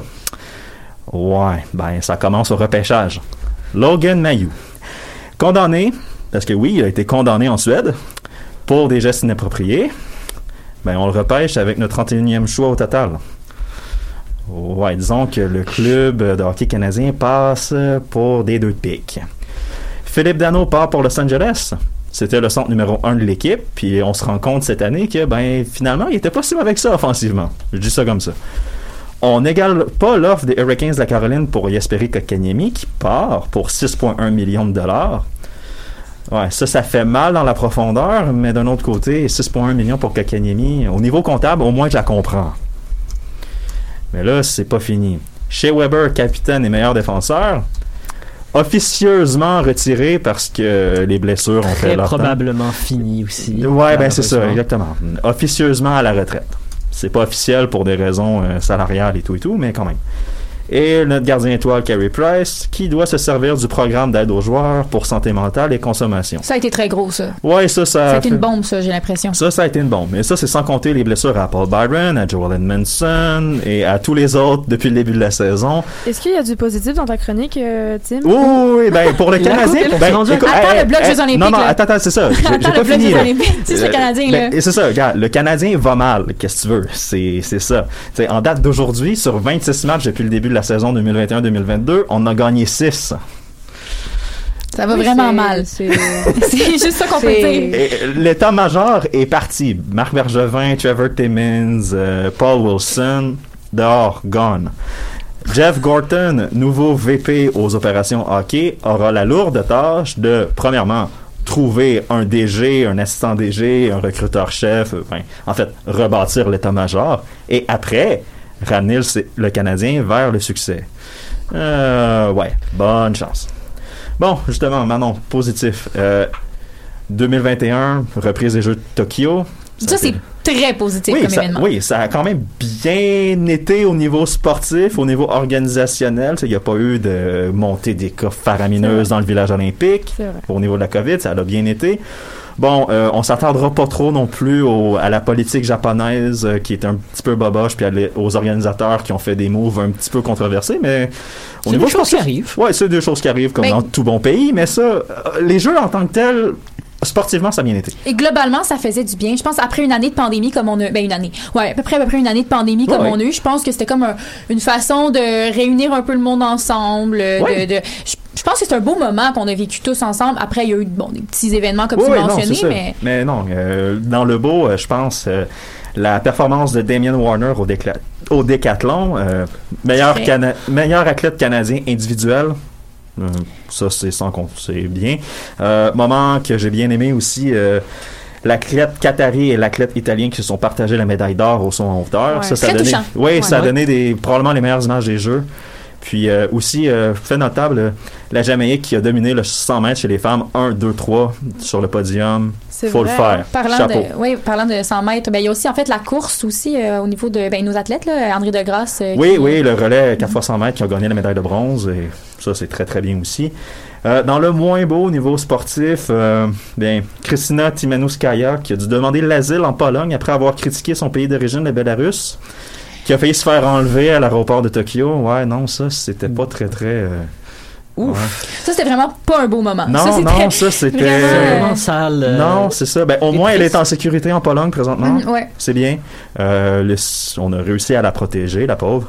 Puis euh, peut-être mention honorable aussi pour euh, le pentathlon moderne. Qui, ouais. Le- des- L'équitation, hein. Ouais, cheval, ça a euh, plus ou moins bien viré ça, des coups de poing aux chevaux. euh, D'ailleurs, ouais. je pense qu'ils vont sûrement l'enlever, l'équitation. Je sais pas si c'est déjà fait, là, mais. euh, L'équitation semble- peut-être pas, mais au pentathlon moderne, vu que c'est pas les, il y a pas de relation entre les chevaux et les. Il pige au sort. Exactement, c'est un J'ai jamais vu ça. C'est un petit peu euh, bancal comme épreuve, donc Très ça vaut pas la peine.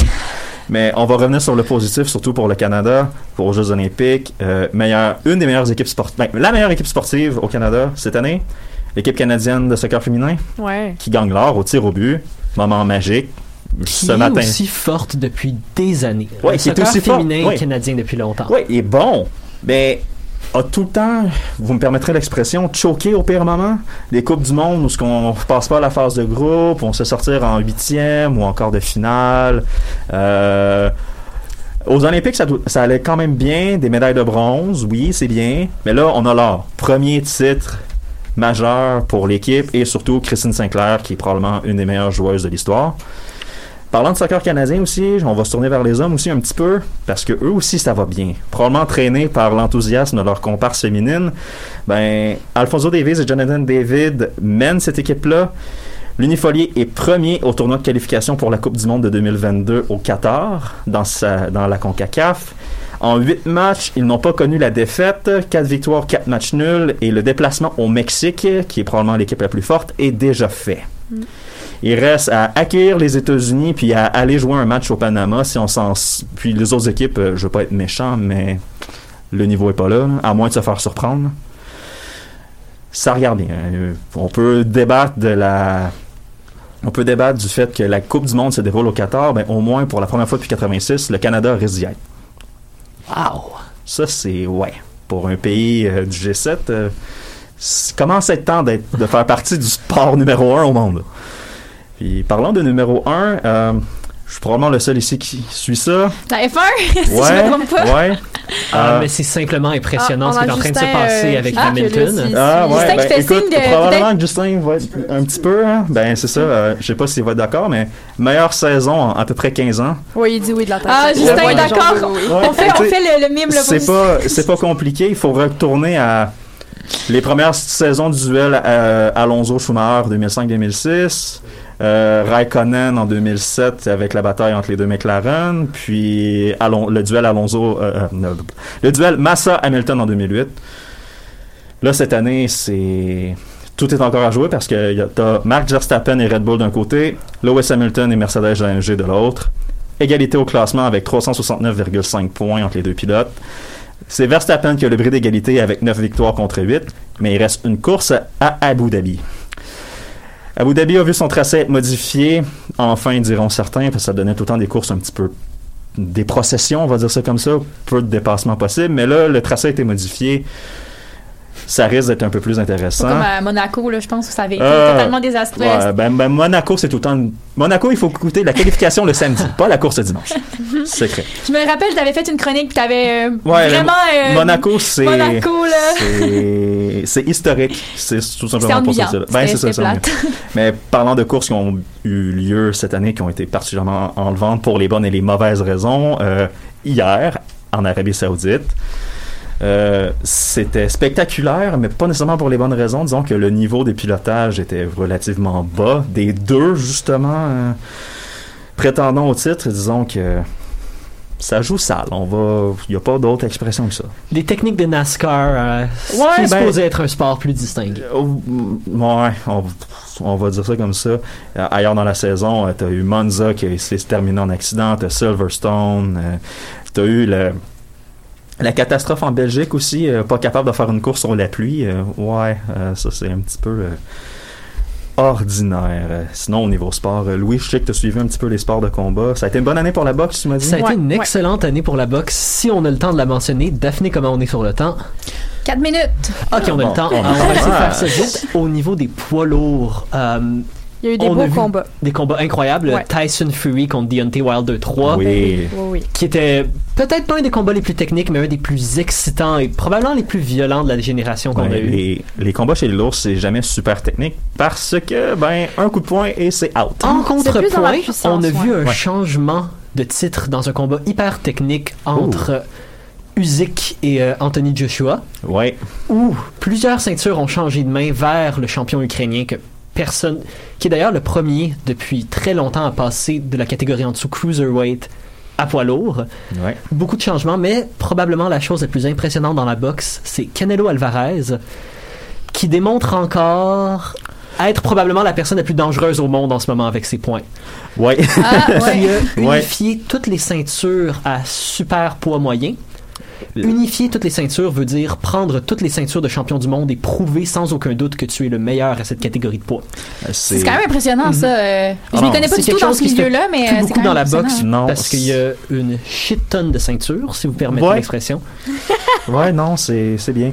Euh, de mon côté, j'ai suivi un petit peu plus UFC. Moi, ce qui m'a marqué, euh, ben, ah, euh, Dustin Poirier a corrigé Conor McGregor quelques fois cette année. Enfin, j'ai goût de dire. C'est c'est bien. Dustin Poirier qui, qui est bon. Euh, j'ai goût de dire qu'il y a une catégorie de poids qui est qui doit faire sans son meilleur combattant parce que son meilleur combattant n'est pas une très très bonne personne. John Jones chez les mi-lourds, euh, les 205 livres. Dommage. Euh, on verra bien qu'est-ce que Dana White va faire avec la promotion de l'UFC en 2022. Mais là, je vais, je vais sortir un petit peu, euh, on a encore un petit peu de temps, du- de, de- de ton angle. Euh, quelque chose qui a vraiment été positif dans le sport, je trouve, ça a été la médiatisation des femmes. Ah ben oui, clairement. Puis, il y a eu énormément de, de polémiques par rapport aux tenues des femmes. On a vu des... des, des me semble que c'était des... euh, une équipe de, de volley. euh, Ouais, Ah, ouais. ouais, ouais, beach sur le C'est ça, bikini. qui se sont faites comme Ouais. disqualifiées parce qu'elles ont joué en short. Moi, je trouve Ouais. que Ouais, ça beach handball, été- ça n'a pas été fort fort pour la. Norvège, ça. Mais il y a.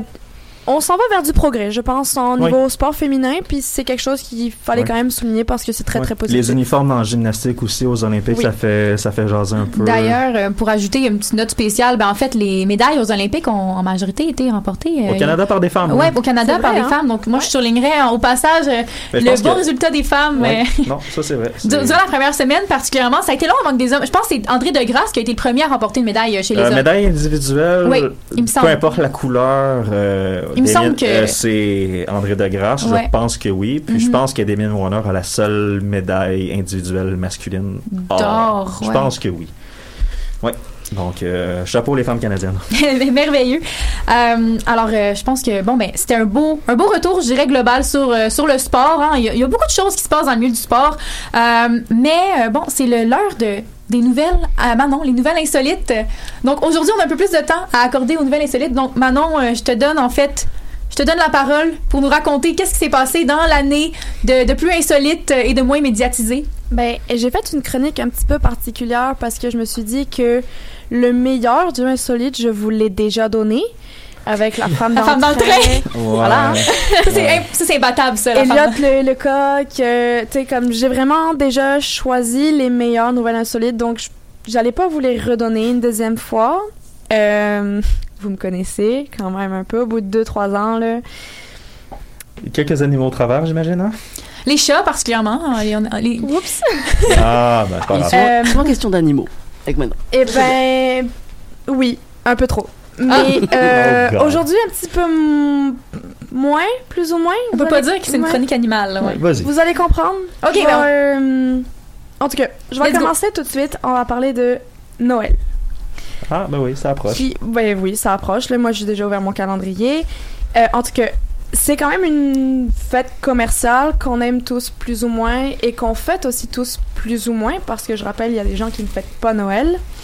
Mais euh, est-ce que vous savez qu'à l'origine, dans la religion chrétienne, la coutume était d'offrir des présents et plus généralement des aliments aux enfants seulement les plus démunis? Ah, non? Non, on est vraiment loin de ce que c'est devenu aujourd'hui. Hein. Mais je sais que c'était comme à la base, il me semble, c'était genre la, la fête de la lumière pour comme redonner le, étant donné que c'était comme sombre dans l'année, j'avais appris que c'était euh, un moment euh, qui était comme pour donner la lumière, il me semble, à la base aussi. Ben, pas mal pour ça aussi qu'on offrait des, des, des aliments Ouais. aux enfants les plus démunis. Là. Autre petit point culture générale, est-ce que vous saviez que le Père Noël avait été nommé Chris Kringle par les Américains pour se faire passer un petit peu plus euh, incognito? C'est un nom qui a été popularisé par le film Le Miracle de la 34e rue et qui viendrait à la base de l'allemand, euh, vous m'excuserez de mon accent allemand inexistant, euh, Chris Kindle, qui veut dire l'enfant du Christ. Si on veut... Donc, le Père Noël est supposé être une figure de Jésus depuis le départ. Ça change toute ma vision. Eh, ah, écoute, euh, le Père Noël est Wow. une invention américaine de A à Z. Hein? Coca-Cola, Commercial. tout Coca-Cola, ça. ouais. Ouais, mais bon. c'est Très commercial, Noël, on Cool. va se le Si on veut continuer un petit peu sur la lancée de Noël, est-ce que vous saviez que la tradition de mettre des bouts de Noël dans le sapin nous viendrait de nos amis les Français? Pour une fois qu'ils font quelque chose de bien, ceux-là? Manon qui parle en positif des Français, je pense Ben que oui. Elle parle de sa propre culture comme ça. Ouch! Fallait attendre la fin de l'année. Pour... ben, écoute, euh, c'était le moment parfait, petite résolution. euh, en tout cas, une année où est-ce que les récoltes de pommes, en fait, avaient été médiocres. Un souffleur de verre, de verre donc c'est vraiment une des... des spécialités en France, le, Oui. le souff- le Mhm. soufflage de verre. Ouais, technique artisanale qui est C'est très- ça, ouais. c'est ça. Donc, c'était dans la région de l'Alsace. Il y a eu l'idée de remplacer les pommes par des boules en verre. Pourquoi? C'est Ben, la question parce que les pommes, parce que les pommes, il n'y en avait pas assez cette année-là. Donc, Ok. il s'est dit, Non, ben il- écoute, si je fais la forme d'une pomme avec du verre, ça va faire des décorations. Ça Fait va être la- joli. Fait qu'à la base, ça va être joli. En fait, en fait, la France, au niveau culturel, si c'est beau, ça passe. Je respecte énormément la France pour ça. Voilà. Mais vois-tu, moi, je trouve ça intéressant. Des, un arbre de pommes, ça devait être assez. euh, ça devait- Original. Ben oui, moi, j'aurais aimé, Ben, moi qui est ça- une fan de ça- pommes, d'ailleurs. Ça a le temps de pourrir. Moi, c'est ça qui me Aussi. dit. Les, pommes vertes, ça pourrit pas beaucoup. Moi, je vous le dis. Les pommes vertes, ça te plus longtemps. Ouais, ben, écoute, j'imagine On qu'on on décorait plus près de la fête, premièrement. Puis ça va aussi ouais. avec le lien. Tu disais que la fête de Noël était surtout pour donner des aliments aux plus démunis. Mettre des pommes dans le sapin, ça fait du sens. C'est vrai, c'est vrai. Si vous voulez encore nourrir les plus démunis, euh, j'habite dans Saint-Henri et je prends tous vos dons de nourriture qui passeront. Yes. Mais Du côté du, du Québec, il y a aussi une tradition, puis c'est la tradition des chandails laits euh, qui a été mise en place Ouais, en les chandails 2002 laits. Ouais. à Vancouver. Ça a été vu pour la première fois. C'était un groupe d'étudiants qui ont organisé une fête qu'ils ont appelée Ugly Christmas Weather Party. Et depuis, Ouais. en fait, la tradition continue. Je Ouais, trouve en ça Amérique vraiment du drôle. Nord, euh, ça s'est répandu comme ça. une traînée les pulls de. Noël qu'on appelle, qu'on Ouais. met le plus laid possible. Ça. Je trouvais ça vraiment drôle, puis j'avais envie de le souligner parce que c'est quand même local. Dans certains pays aussi, il y a d'autres coutumes euh, qui pourraient paraître un petit peu euh, étranges. Euh, aux États-Unis, par exemple, il est coutume de cacher un cornichon en verre dans les broches du sapin. Et la personne qui trouve le cornichon a droit à un cadeau supplémentaire. Ou alors, il va avoir beaucoup de chance dans la prochaine année. Encore là, ça Euh, vient d'où? c'est- Toujours prendre le des cadeau. États-Unis, ça? Toujours C'est- prendre le cadeau. Euh, aux États-Unis. Ouais, mais où? C'est large, les C'est États-Unis? euh, le, les États-Unis, le, le le territoire? pays en Ah. général. euh, Il n'y a Très bien. pas de- d'État particulier. euh, C'est une- Globalement aux États-Unis, c'est répandu. Ouais, c'est voilà. ça, C'est ça. Euh, un petit truc que je trouvais euh, aussi euh, étrange, mais ça, c'est juste ma phobie des araignées. Euh, Ah oui. en, Uk- en Ukraine, on décore le sapin de Noël avec des toiles d'araignées. Pour Ça eux, vient d'où, toutes ces traditions-là? ben alors attends, justement, je m'en viens là.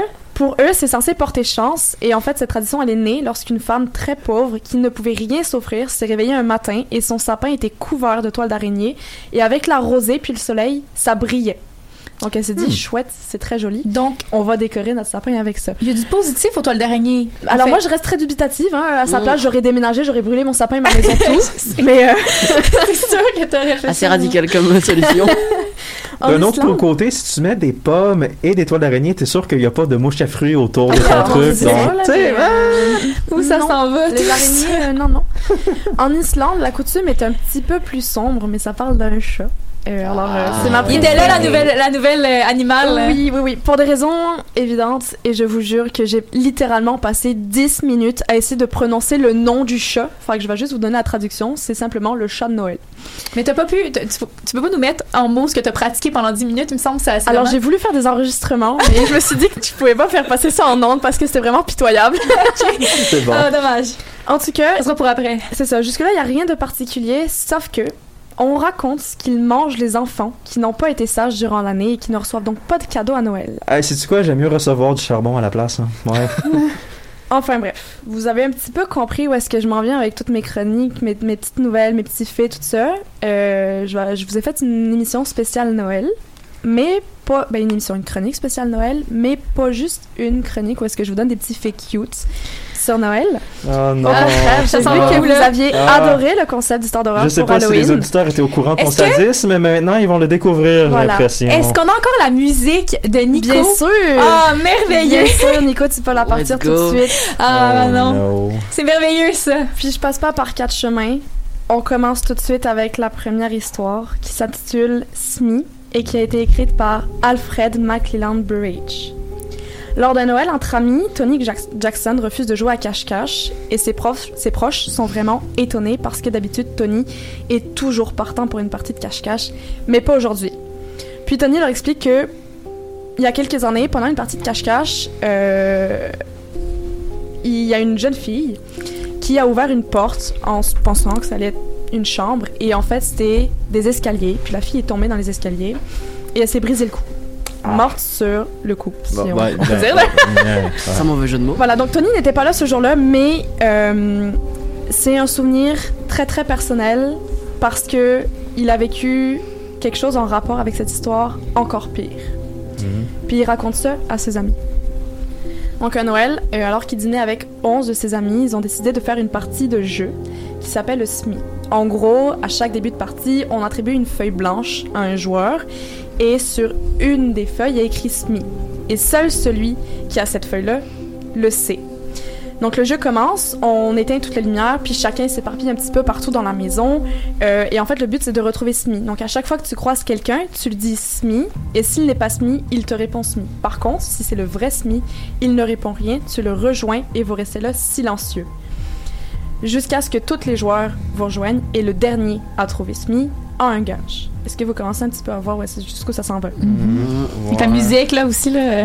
Lors de ce dîner de Noël entre amis, donc Tony arrive un petit peu en retard, un petit peu comme Nico tous les jours. Oui, oh, ça va. hein. Euh, et il remarque une fille à qui il n'a pas été présenté, mais tu sais, il s'en préoccupe pas. Puis euh, il commence tout de suite à distribuer les feuilles, tout ça. Puis l'hôte de la maison, qui s'appelle Reggie, leur dit juste qu'il faut faire attention parce qu'il y a une porte qui mène au sous-sol et qu'une fille est déjà morte en tombant en ouvrant cette porte. Wow! On parle bien de la fille du début. Enfin bref, les papiers sont distribués, Tommy n'est pas mis, les lumières s'éteignent et le jeu commence. Ils font plusieurs parties, puis au fur et à mesure en fait que le temps passe, il se passe des choses de plus en plus étranges, mais ils arrivent à se convaincre que c'est juste quelqu'un parmi le groupe qui fait des blagues. Ouais, euh, dès qu'il y a une chaise qui se met à voler en l'air, c'est le signe de rentrer chez toi directement. Le party va pas être plus fun que Oh ça. Je pense que non. Ouais. Lors de la quatrième partie, euh, Tony rentre dans quelqu'un et lorsqu'il demande SMI, il n'obtient pas de réponse. Donc il se dit Chouette, j'ai trouvé le SMI. Il en profite au passage pour demander le prénom de la personne et c'est une fille qui lui, qui lui répond Brenda Ford. Donc comme ça lui dit rien, il se dit Ah ben c'est correct, c'est la fille à qui j'ai pas été présentée au début. Voilà. Fallait arriver plus tôt, hein. ça leur aurait épargné quelque, quelque chose. Euh, le jeu continue et en fait, plus Tony reste avec Brenda, plus il est mal à l'aise et il n'arrive pas à expliquer pourquoi. Jusqu'au moment où Mrs. Gorman, un autre, une autre de leurs amies, finit par les trouver aussi. Donc ils restent les trois ensemble en pensant que Brenda est Smee. Puis l'un des amis de Tony, donc Reggie, l'autre, euh, arrive en leur disant Mais qu'est-ce que vous faites? On vous attend depuis des plombes, comme vous avez tous les deux un gage, parce que là, ça fait une heure qu'on vous attend. Vous attendez depuis des plombes. Puis des plombes. Des plombes, ok. Puis euh, Tony et Mrs. Gorman euh, comprennent pas et lui explique que, ben, tu sais, comme ils essaient de s'expliquer en disant que, ben oui, mais c'est parce que la fille nous a dit, nous a, nous a pas répondu, fait que pour nous c'était elle, Smee. Et en fait, euh, Reggie pète une coche, puis comme, ben là, euh, arrête, ça suffit les blagues, euh, c'était moi, euh, n'importe quoi, vous nous avez pas trouvé. En tout cas, tout le monde commence à être réellement effrayé, puis vraiment sur les nerfs. Donc il décide d'arrêter de jouer.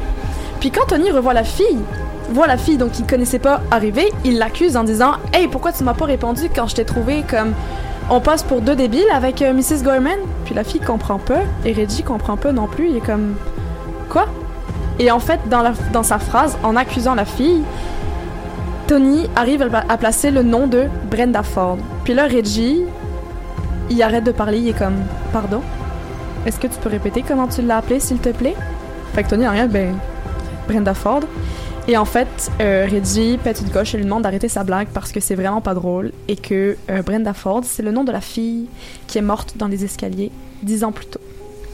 Spooky. OK. Voilà. Maintenant que vous avez un petit peu compris l'ambiance. Nouvelle d'horreur à Noël. C'est un concept euh, intéressant, Manon. euh. Télétoon faisait des marathons d'horreur à Noël, je me souviens, c'était... Ouais, ok. Vous avez un petit peu compris l'ambiance. Là, je vais vous parler de deux créatures. C'est pour ça que quand on disait animaux, euh, Mmh, pas loin. Voilà. Ok.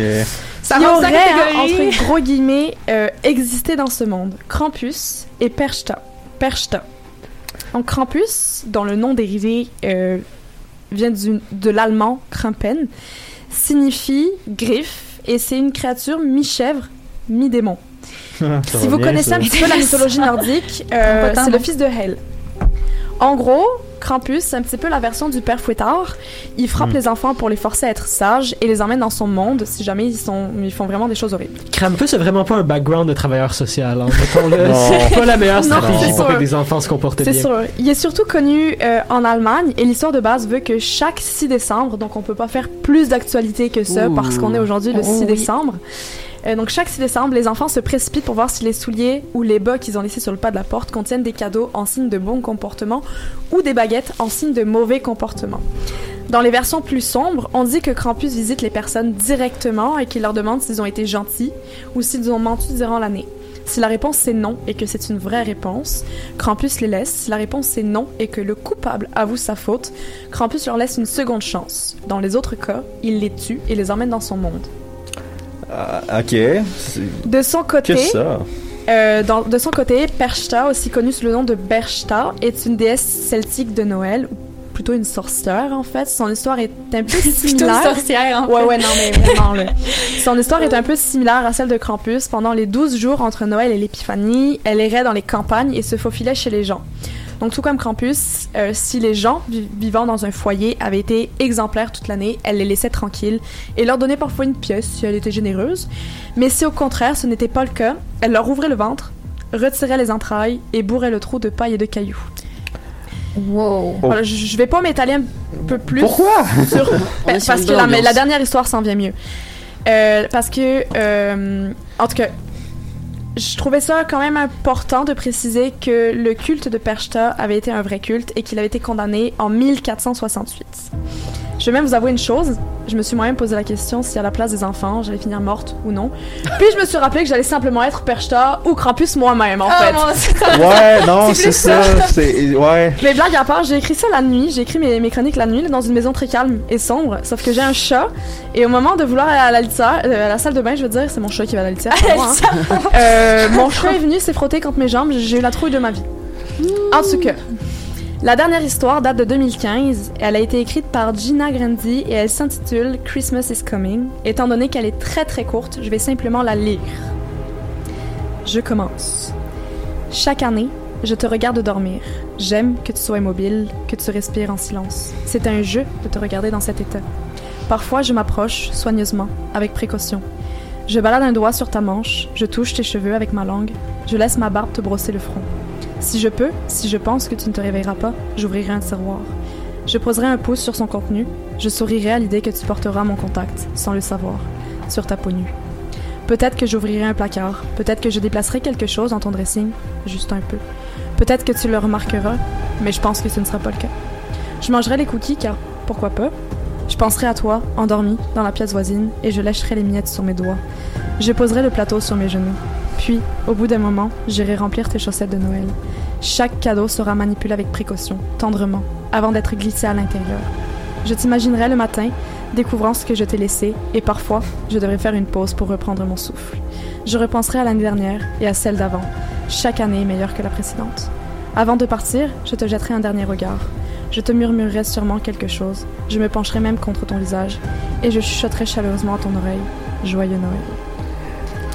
Mais. Euh, merci d'avoir rendu Père Noël complètement Manon, creepy, hein? Voilà. Euh, Mais on s'entend quand même qu'il y a un vieux doute qui rentre chez les gens. C'est louche. Oui. Euh, je te remercie Manon pour ces, ces nouvelles Euh, vraiment euh, glauques qui vont changer mon regard sur Noël pour les prochaines années. Je suis là pour ça. Hey, là tu justifies les cuites de Noël. On Mais voit pour vrai. oublier. Parlant, parlant de Noël, justement, on va se laisser avec la chanson Hang Time de Cédric Noël.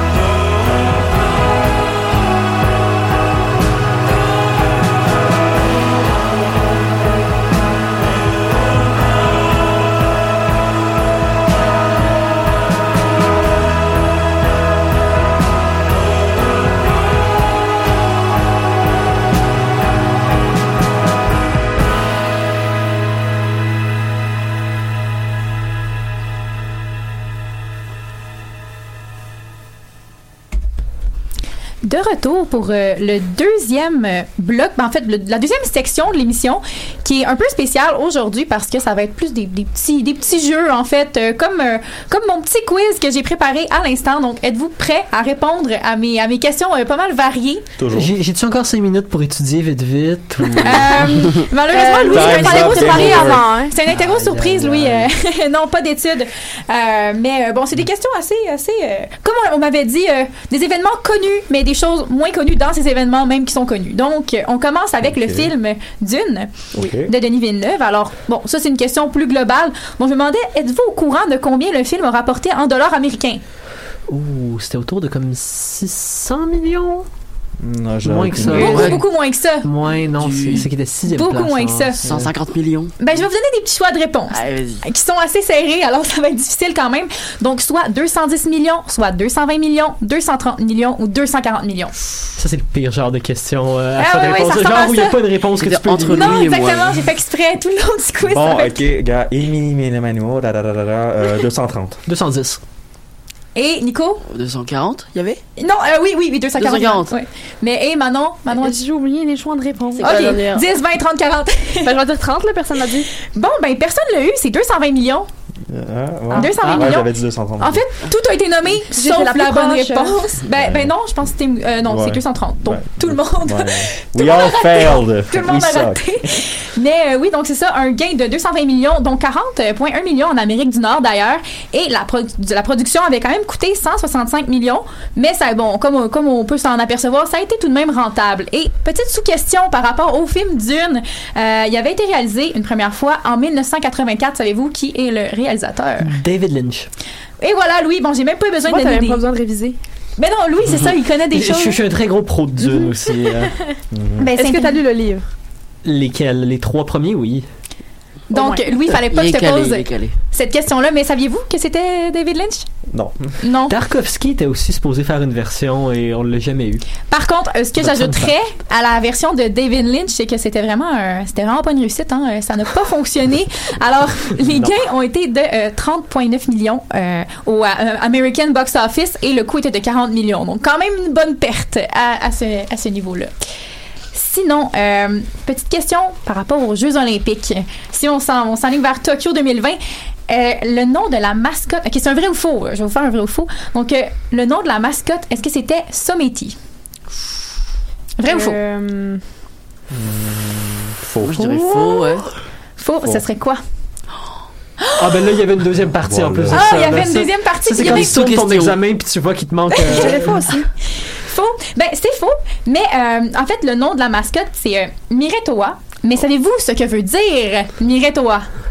Mireille. C'est-tu genre. mi- Donc, regarde. Petit indice, en fait, c'est divisé en deux, en deux mots. Alors, Ok. Mire et Toa en japonais. Donc, je vais vous donner des petites questions, des petits choix de réponse. Regard en vers l'avenir, je pense. Euh, donc, c'est soit futur et éternité, excellence et persévérance ou rigueur et passion. Ok, ben, on parlait de regard puis de. de, de... De Ouais. toi, genre plus loin, fait que j'irais avec euh, ce que tu me disais aussi, Ouais, là, ben, euh, en fait- premier, genre. Ben, en fait, c'est quoi euh, Répète. OK. Futur et éternité, excellence et persévérance, rigueur et passion. Le, Non, numéro- le premier. premier, ouais. Ouais, le Oui, c'est le premier. Vous avez été bon pour répondre euh, à cette euh, à cette petite question. Donc euh, peut-être que je prononce pas très bien là, les, les mots en japonais, mais en fait, mire signifie futur et toa c'est éternité. Donc ça vient d'un proverbe japonais justement. T'étais dans le- t'étais dans le dans les flots de tout ça. Donc ça veut dire apprendre les anciennes traditions, mais acquérir des nouvelles connaissances. Donc je trouvais que c'était un petit élément assez intéressant. Sinon, on reste dans le thème des, des Jeux Olympiques. Alors, quel est l'athlète qui a remporté la dernière médaille pour le Canada? Mais c'était une médaille d'or d'ailleurs, donc euh, Oh boy. petit indice. Attends un peu. Une médaille d'or? On, l'a probablement mentionné en plus quand on parlait des Jeux Pour la olympiques. dernière médaille? La dernière médaille qui a été remportée. Ouais. Je vais vous donner des indices si jamais vous savez Dernière pas. médaille T'es sûr de que c'est une toutes les médaille d'or? C'est médaille d'or. La, la 24e médaille. Euh, ben. Est-ce qu'il y a des choix? D'abord, c'est Oui. c'est Warner, d'abord. C'est pas. En fait, je vais vous donner, euh, je vais vous donner des, des, des, des choix parce que c'est pas évident. Alors, il y a soit Lauriane Genet, Kelsey Mitchell, Damien Warner ou Maud Charon. Ah, ah, c'est Cathy Mitchell euh, en cyclisme. ouais. Oui, donc c'est ça. En fait, euh, Tim, t'as t'as bien suivi les Jeux Olympiques. D'ailleurs, je vois que t'as des bonnes. euh, Saviez-vous que non, vous savez, vous savez pas, j'imagine que c'était. Bon, en fait, on vous apprend. Hein? J'ai remarqué. Non, c'est ça. Question, un peu Question-réponse. utile, Question-réponse. Savez-vous? avec juste Non? Non, vous savez pas. Ok, alors euh, c'est ça qu'elle. En plus, en- c'était les premiers Jeux de Kelsey Mitchell, donc elle a bien, bien performé. Cycliste sprint, right? Ben donc, euh, justement, elle a bien conclu les Jeux Olympiques, 24e médaille, et c'était la 7e médaille d'or que le Canada euh, rapportait aux Jeux Olympiques. Sinon, on va, on va se tasser un peu du sport. hein. On a assez parlé des Jeux Olympiques. Mhm. Euh, L'Evergiven, ça vous dit tous quelque chose? Ah, Oui. Oh, c'est- C'était une des parties les plus bizarres du monde dystopique 2021. Pire démonstration de navigation que j'ai jamais vue. Oui, et. euh, Mais on- j'avais même raconté une nouvelle insolite sur ça en, en, en- en racontant que le dude essaie de faire la forme d'un pénis. Oui, je me comme souviens. ça qu'il s'était. euh, Je me, je bloqué. me souviens de cette, euh, de cette petite nouvelle euh, insolite. Euh, donc, justement, c'était c'était le 23 mars, en fait, que le bateau avait bloqué pendant six jours le canal de Suez, pour ceux qui s'en rappellent pas. Et il y a quand même 10 du commerce, du commerce maritime mondial qui se passe dans le canal de Suez. Donc, la question est maintenant, combien de navires ont été bloqués par l'Evergiven? Euh, voulez-vous des- voulez-vous essayer des euh, Euh, Beaucoup Plus trop. que 5. Oh, my Eh, Louis, bonne, Euh, bonne hey, réponse. passe tout de suite au choix de réponse, s'il vous plaît. Oui, ok. Alors, soit, ben exactement. Alors, soit, encore une fois, c'est des- c'est c'est pas, c'est pas évident là. 422, 430, 508 ou 511. Go big or go home, 511. Ouais, le plus gros. Ça J'aurais- paraît beaucoup quand même. hein. J'aurais dit 600 déjà, si t'avais pas donné Ouais, le ça. euh, ouais, je vais y aller avec le plus gros parce que. Ah ben, je vous ai tous eu 422. Je me suis Ouais, dit, je vais le petit en premier pour vous déjouer. Ça me paraissait quand même aïe, aïe. beaucoup, 511. Oui, ouais. c'est alors déjà beaucoup. 422. D'ailleurs, euh, bon, c'est ça, en fait, 422, mais 422 navires, ça équivaut à 26 millions de tonnes de marchandises qui ont été bloquées Oh. durant les, euh, Aïe, aïe, les six jours. Oui, donc c'était quand même, euh, on s'en souvient, hein, ça n'a pas fait le bonheur de plusieurs, euh, de plusieurs. C'était déjà le bordel au niveau de la logistique des transports Mhm. avant. Avec ça, ouais. Je pense qu'on a encore les contre-coups de ça. Oui, non, ça a, ça a été très, très gros, donc euh, je voulais, je voulais l'inclure dans mon quiz. Sinon, on va se tourner vers euh, la COVID. Oh. Ah. mais mais pas ben au oui. toujours. Et là, je parlerai pas de... En fait, je parlerai pas de restrictions sanitaires, etc., etc. Euh, T'es-tu en train de préparer un script par hasard sur une série télé qui parle de famille? Non, sur la non, COVID? non. Abandonne Par tout de contre, suite. euh, par contre, c'est plutôt en fait des petites phrases qui ont été dites par des politiciens dans le monde. On va voir euh, qui a suivi Oh, les phrases God. loufoques des politiciens. Donc, alors, quel président a affirmé que la COVID pouvait être soignée en allant au sauna parce que, d'après lui, le virus à 60 degrés? Oh là. Oh, ça, c'est Bolsonaro. Ouais, j'allais dire Bolsonaro aussi. Là. Ouais, ouais, Bolsonaro. Ah. Justin a une proposition. C'est-tu pas Loukachenko? Oh, Oui, Lukashenko. Bonne oui. réponse. c'est- Ah, ouais, c'est ouais. Alexandre, Let's go. Alexandre Loukachenko, donc euh, le président de la Biélorussie. Yes. Qui Bon conseillait aussi de boire de la vodka et de travailler dans les champs pour se guérir. Ah, ben oui, un beau. C'est c'est un bon life advice hors Ah ouais. de la COVID. ouais. Aller au sauna, se saouler, travailler à Hein, la quand t'as la hein, COVID, ben tu oui. bois de la vodka pour oublier. J'utilise une des trois solutions. Mhm. Oh et my et, euh, autre petite phrase euh, donc euh, de, de politiciens assez assez loufoque sur la COVID. En fait, ben, c'est- celle-là est moins loufoque, mais qui avait qualifié la COVID de, petite grippe? Et ça, je l'avais mentionné dans mes chroniques, donc je me demande si quelqu'un s'en rappelle. Donald J. Trump. Ouais, ça, c'est J'ai probablement. j'ai des choix au 2020. cas, j'ai des choix, j'ai des choix, mais. En 2021, qui, qui a osé Qualifier la ça? COVID de petite grippe, de petite grippette, c'est ça que j'avais écrit dans ma, dans ma chronique, je m'en souviens, mais. Je vois euh, le cerveau de Justin qui tourne euh, à je 200 à l'heure. Écoute, le seul politicien que je vois assez, euh, vous m'excusez l'expression, assez taré pour dire ça en 2021, c'est Bolsonaro encore. Eh bien, bonne réponse! c'est Bolsonaro. Donc, qui avait, euh, qui, qui avait qualifié là, le, le virus de petite grippette. Sinon, on a désigné le 29 novembre dernier le mot de l'année par le dictionnaire américain qui a été mis, euh, ben, un dictionnaire en ligne, le Merriam-Webster. Alors, quel est le mot de l'année? Est-ce que vous savez, vous voulez des choix? Le mot le plus utilisé. Non, mais le mot de l'année, ça a été désigné, je sais, pas le mot le Qui plus... représente le mieux le 2021. mot, le mot- ben, voulez-vous des choix, en fait? Ouais. OK. Virus, pandémie, variant, vaccin. c'est pas Zoom, ouais. Euh, variant. Variant, ouais, je aussi, variant, hein. ouais. Variant, on s'entend tous. euh, je pense aussi. euh, Donc, variant, vaccin, Variant. le choix reste sur variant. Ouais. variant? Eh bien non, Manon, tu gagnes. C'était vaccin, savez-vous? Ah. Parce qu'en Ouais. fait, euh, étant donné que, bon, euh, on est passé d'un remède, euh, c'est pas, c'est le remède principal de la, la, la COVID, ça a été un argument politique, une source de division, bref, il y a eu pas mal de trucs au- autour euh, du vaccin. Alors, euh, c'est ce mot-là qui a été désigné, euh, donc, euh, lundi le 29 novembre, comme étant le mot de l'année 2021. Sinon, euh, la COP 26. On se tourne dans Oh, la. On, en- on en a, on en a parlé brièvement tantôt. euh, On, on a fait allusion à ça. Mais donc, je vais vous poser une question qui, qui va sonner un peu comme un contrôle de maths. Alors, sachant que la limite du réchauffement climatique, euh, du réchauffement par rapport à l'ère pré-industrielle, au-delà de laquelle les effets pourraient être irréversibles, est Tu à déjà perdu. OK. C'est un contrôle de maths. Est à 1,5 degrés Celsius. Quel degré de réchauffement climatique est prévu d'ici 2100 si tous les engagements de la COP26 vont être tenus? Mais atteints, sont atteints. C'est pas 2 points... 2 points quelque chose? Ou 115 degrés. Non, je pense que si on atteint. Donc, si- en fait, je vais vous poser ma question qui fait de manière moins problème de maths. Alors, le réchauffement, euh, ça devient irré- irréversible à 1,5 degrés Celsius. Si tout ce qui est prévu par le, par le COP26 est atteint, quel est le degré de réchauffement climatique qu'on aurait? 1.5 pile, justement. C'est les deux sont euh, ensemble, puis c'est, on aurait supposément plus le droit à l'erreur comme depuis les 30 dernières années. So work. Tu vas être déçu, Tim, parce Ouais. qu'en fait, C'est pas 1.7? non, c'est 2,4. Ok, c'est ça. Oh, wow. c'est ça, hein, c'est là qu'on voit. Ah, ouais, ok, ben. Donc, on comprend en fait la. la- We're la-. C'est ma, ma manière de dénoncer de façon pacifique euh, les règlements qui ont été prévus par la COP26. euh, petite, euh. Donc, euh, sinon, je vais poursuivre avec euh, un, un vrai ou faux pour terminer mon quiz parce que c'est la de- c'est déjà la dernière question. Donc, vrai ou faux? Ben, en fait, la panne Facebook, on s'en souvient, hein, de lundi 4 octobre, on avait, on avait dû couper notre émission Oui. à cause d'une À cause de la fameuse- Chine. D'ailleurs, Manon avait, avait dû couper, je pense, ses nouvelles. euh, Ouais, ses j'avais nouvelles. pas fait mes nouvelles, c'est vrai. C'est ce ça, c'était en pleine chronique que je faisais Euh, Nico sur accusait la la Chine. Et les coupures de courant. Et les coupures de courant. On a eu une coupure de, de courant et donc euh, on a vu euh, une espèce de de- d'effervescence hein, sur le réseau social Twitter qui fonctionnait. C'était le seul. Et donc. Euh, Vrai ou faux, euh, Twitter a souligné l'occasion en, en tweetant la phrase Reprenez vos conversations en toute sûreté avec nous. Ça me semblerait vrai. Je sais que Twitter a réagi. Ils ont réagi, ils ont dit Bien- quelque chose du genre. Bienvenue à tous les utilisateurs de Facebook, un truc comme ça. Euh, Est-ce que la phrase que j'ai dit, c'est celle-là? La Mais phrase je pense que t'as pas mot dit, pour mot. non. Non. Non, Ouais, c'est je pas dis la ça. phrase que Je j'ai dis faux. C'est ça. faux. Donc, Twitter a signé l'occasion avec la phrase et t'étais très proche, Nico. Bonjour, littéralement tout le monde. Donc, Voilà. ça montre la Ouais. Ouais. qui a Et eu- après, tout le monde a quitté Twitter dès que Facebook est revenu. Twitter a eu un moment de gloire cette journée-là. D'ailleurs, moi, je me rappelle d'avoir eu plusieurs personnes qui m'écrivaient par Twitter, bon, par, euh, par texto aussi. hein. on on s'est tous tournés Ben vers oui.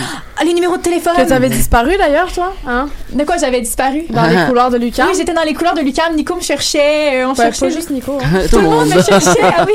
Bon, tout le monde me cherchait. Euh, donc, finalement, hein, le, on est le- très dépendant à Facebook en fait. on est très dé- ben ça souligne Ouais, hein. ça souligne justement la dépendance qu'on a à Facebook. Et Mais donc, après, le monopole qu'ils ont, c'est bien. hein, Mhm. oui. Mais d'ailleurs, euh, on, on s'éloigne un petit peu du sujet, là. Euh, ma collègue puis moi, on a fait une coupure de réseaux sociaux pendant 24 heures. Vous Ouh. pouvez pas savoir le bien que ça fait. Mais ça fait peur. Comme là, là, pour vrai. Puis j'ai- c'est ça. Ça fait peur parce que tu te dis qu'est-ce que je vais faire? Tu sais, comme ton réflexe, c'est comme d'aller sur Instagram parce que tu as du temps à perdre. Puis là, t'es comme ah oui non, pas de réseaux sociaux. Merde, qu'est-ce que je peux faire? Puis là, je l'ai dit à Louis, là, j'ai comme enlevé Facebook, Messenger, Instagram, puis Snapchat de tous les réseaux de mon cellulaire. Je vous jure que ça fait extrêmement du bien. c'est comme à l'OSPA, hein, j'imagine, c'est un peu le même effet de, de, de- Mais déconnexion. est-ce qu'arrêter d'utiliser Facebook combat la COVID? Alors non. Prochaine question lourde. Phrase, phrase de président euh, Ouais. qu'on va pouvoir En euh, 2022. mentionner. Oui, exactement, c'est ça, prochaine. Genre de phrase pour me faire assassiner par Mark Ben oui. Zuckerberg, mais bon. Mais donc, euh, pour. euh, en fait, c'est ce qui concluait mon quiz. J'espère que vous avez aimé d'ailleurs mon Mhm. petit Oui, quiz. oui, oui, oui, oui, c'était oui, bien. j'ai Bon, interactif, ça? Ben, c'était ça le but, en fait, de rendre ça euh, agréable, interactif, faire des questions qui pouvaient être répondues. Euh, j'ai été, euh, j'ai été fière de vous, là. Vous avez des bonnes connaissances au niveau de. On essaye. Oui, peut-être moins au niveau du canal de Suez, ça, ça j'ai été un peu déçue, mais.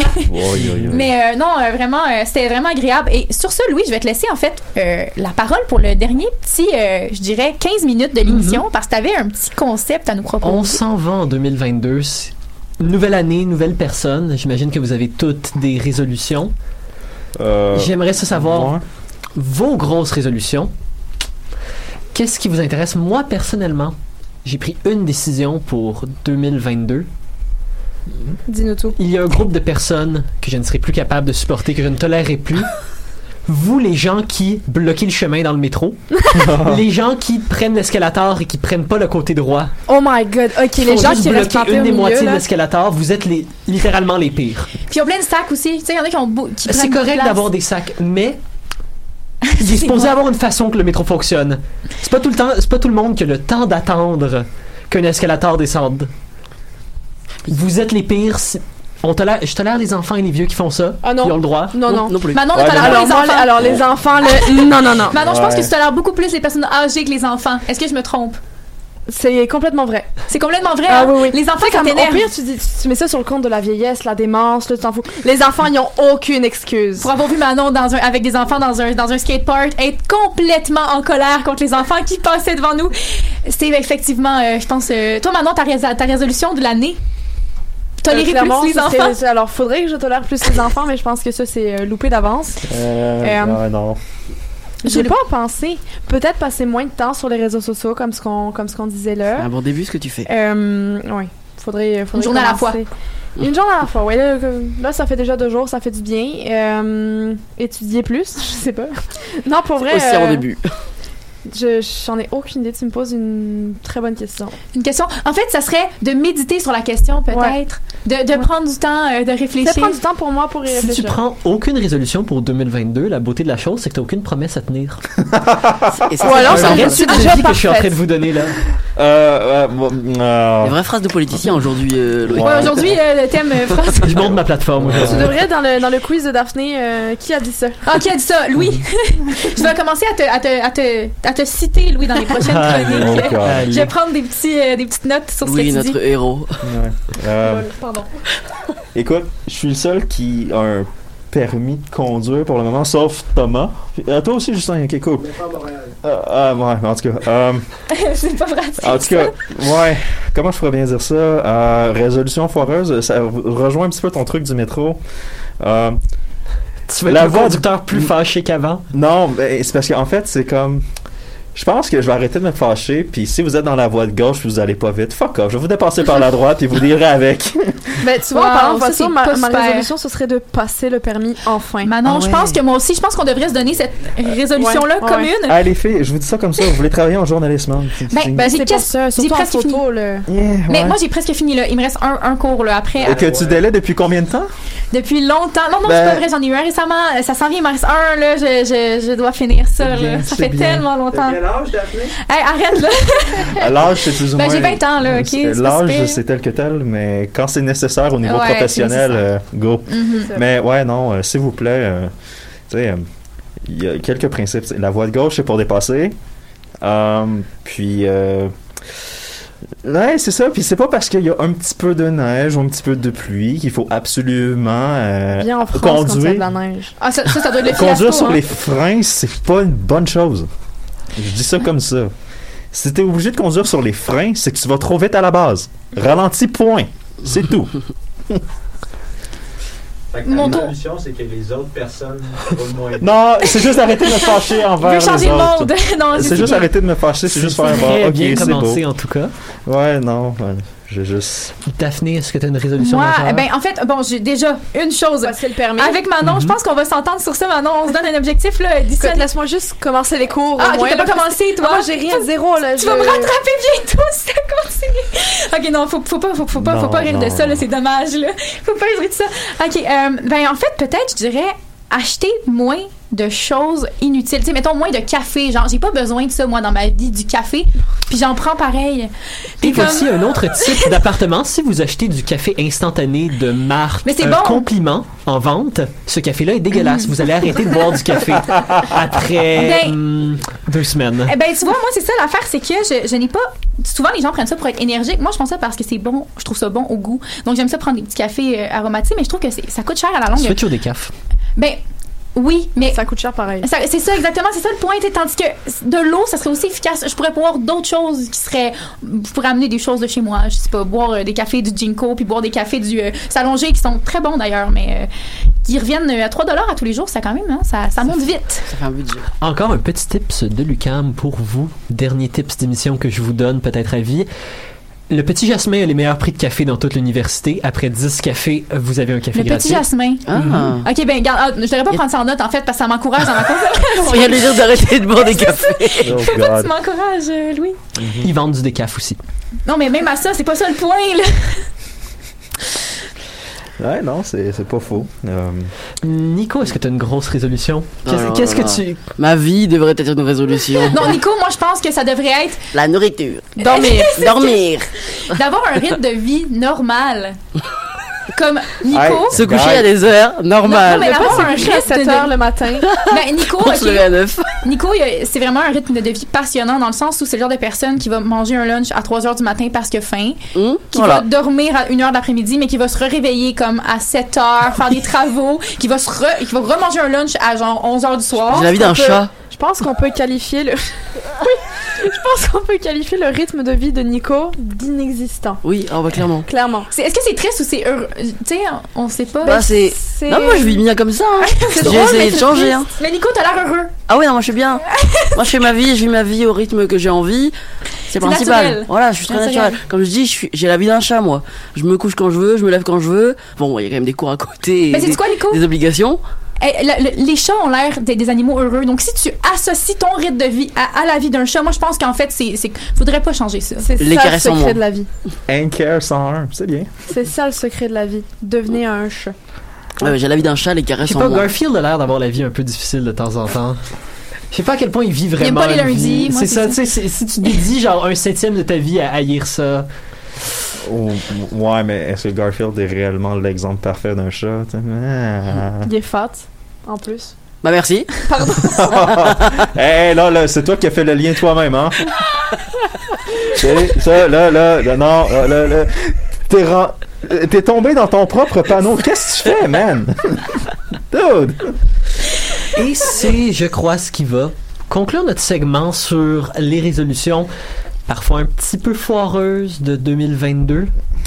Daphné, est-ce que je te laisse finir sans beauté? Ben, en fait, avant de finir, je pense que Manon avait une autre nouvelle. qui- Ben, c'est comme vous voulez, là. Puis, on a un petit Wow. peu de on a temps. le temps. Rentrons une dernière insolite. Une dernière, la dernière de 2021. Donc, je pense qu'on va, on va faire un petit, Manon, un petit 5 minutes, là. On peut te donner un petit 5 minutes sur ta dernière nouvelle. On va en profiter pleinement de la dernière nouvelle insolite euh, de Manon. euh. Est-ce Eh ben- d'une petite musique? Pour- Oui, on remet la musique. Ah, ben, est-ce que. Attends. Alors, elle est pas effrayante. Ah, ok, Bah, d'abord, bah, on va ok, laisser non, faire. pas de musique. Pas de Mais alors. on va parler de mon peuple préféré, les Français. Oui.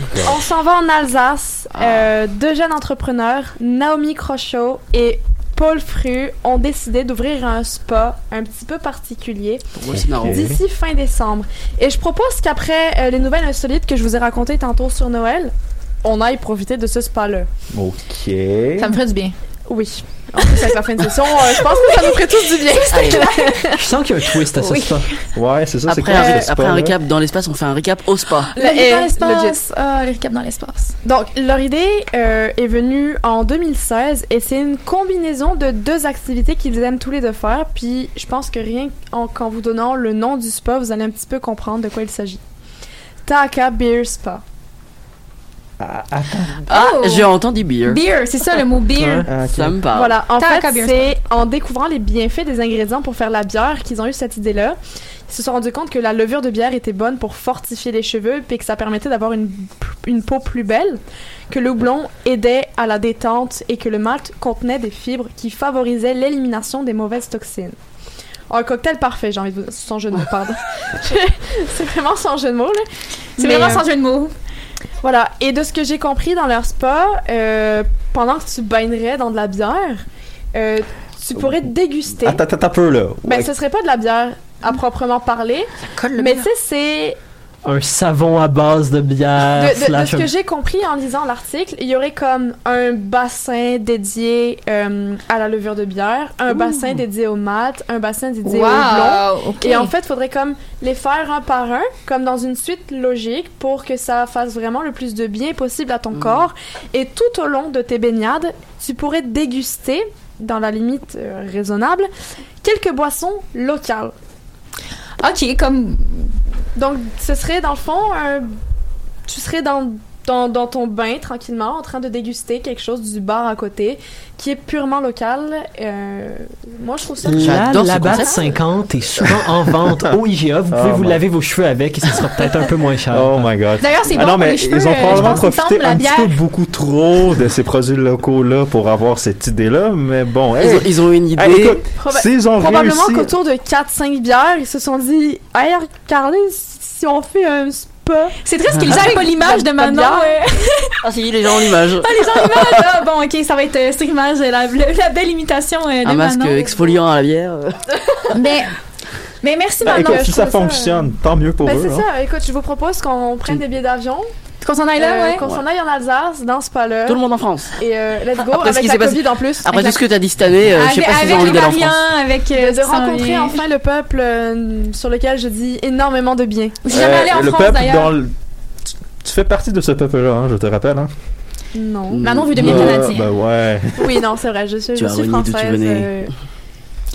Mais Manon, je te remercie pour euh, tes nouvelles insolites. D'ailleurs, euh, en fait, je pense que c'est pas mal euh, ça qui va conclure euh, notre dernière émission. Et je 2021. voulais euh, remercier en fait ben, Tim, Oui. Nico, Manon et Louis, qui c'était votre dernière émission aujourd'hui à vous quatre.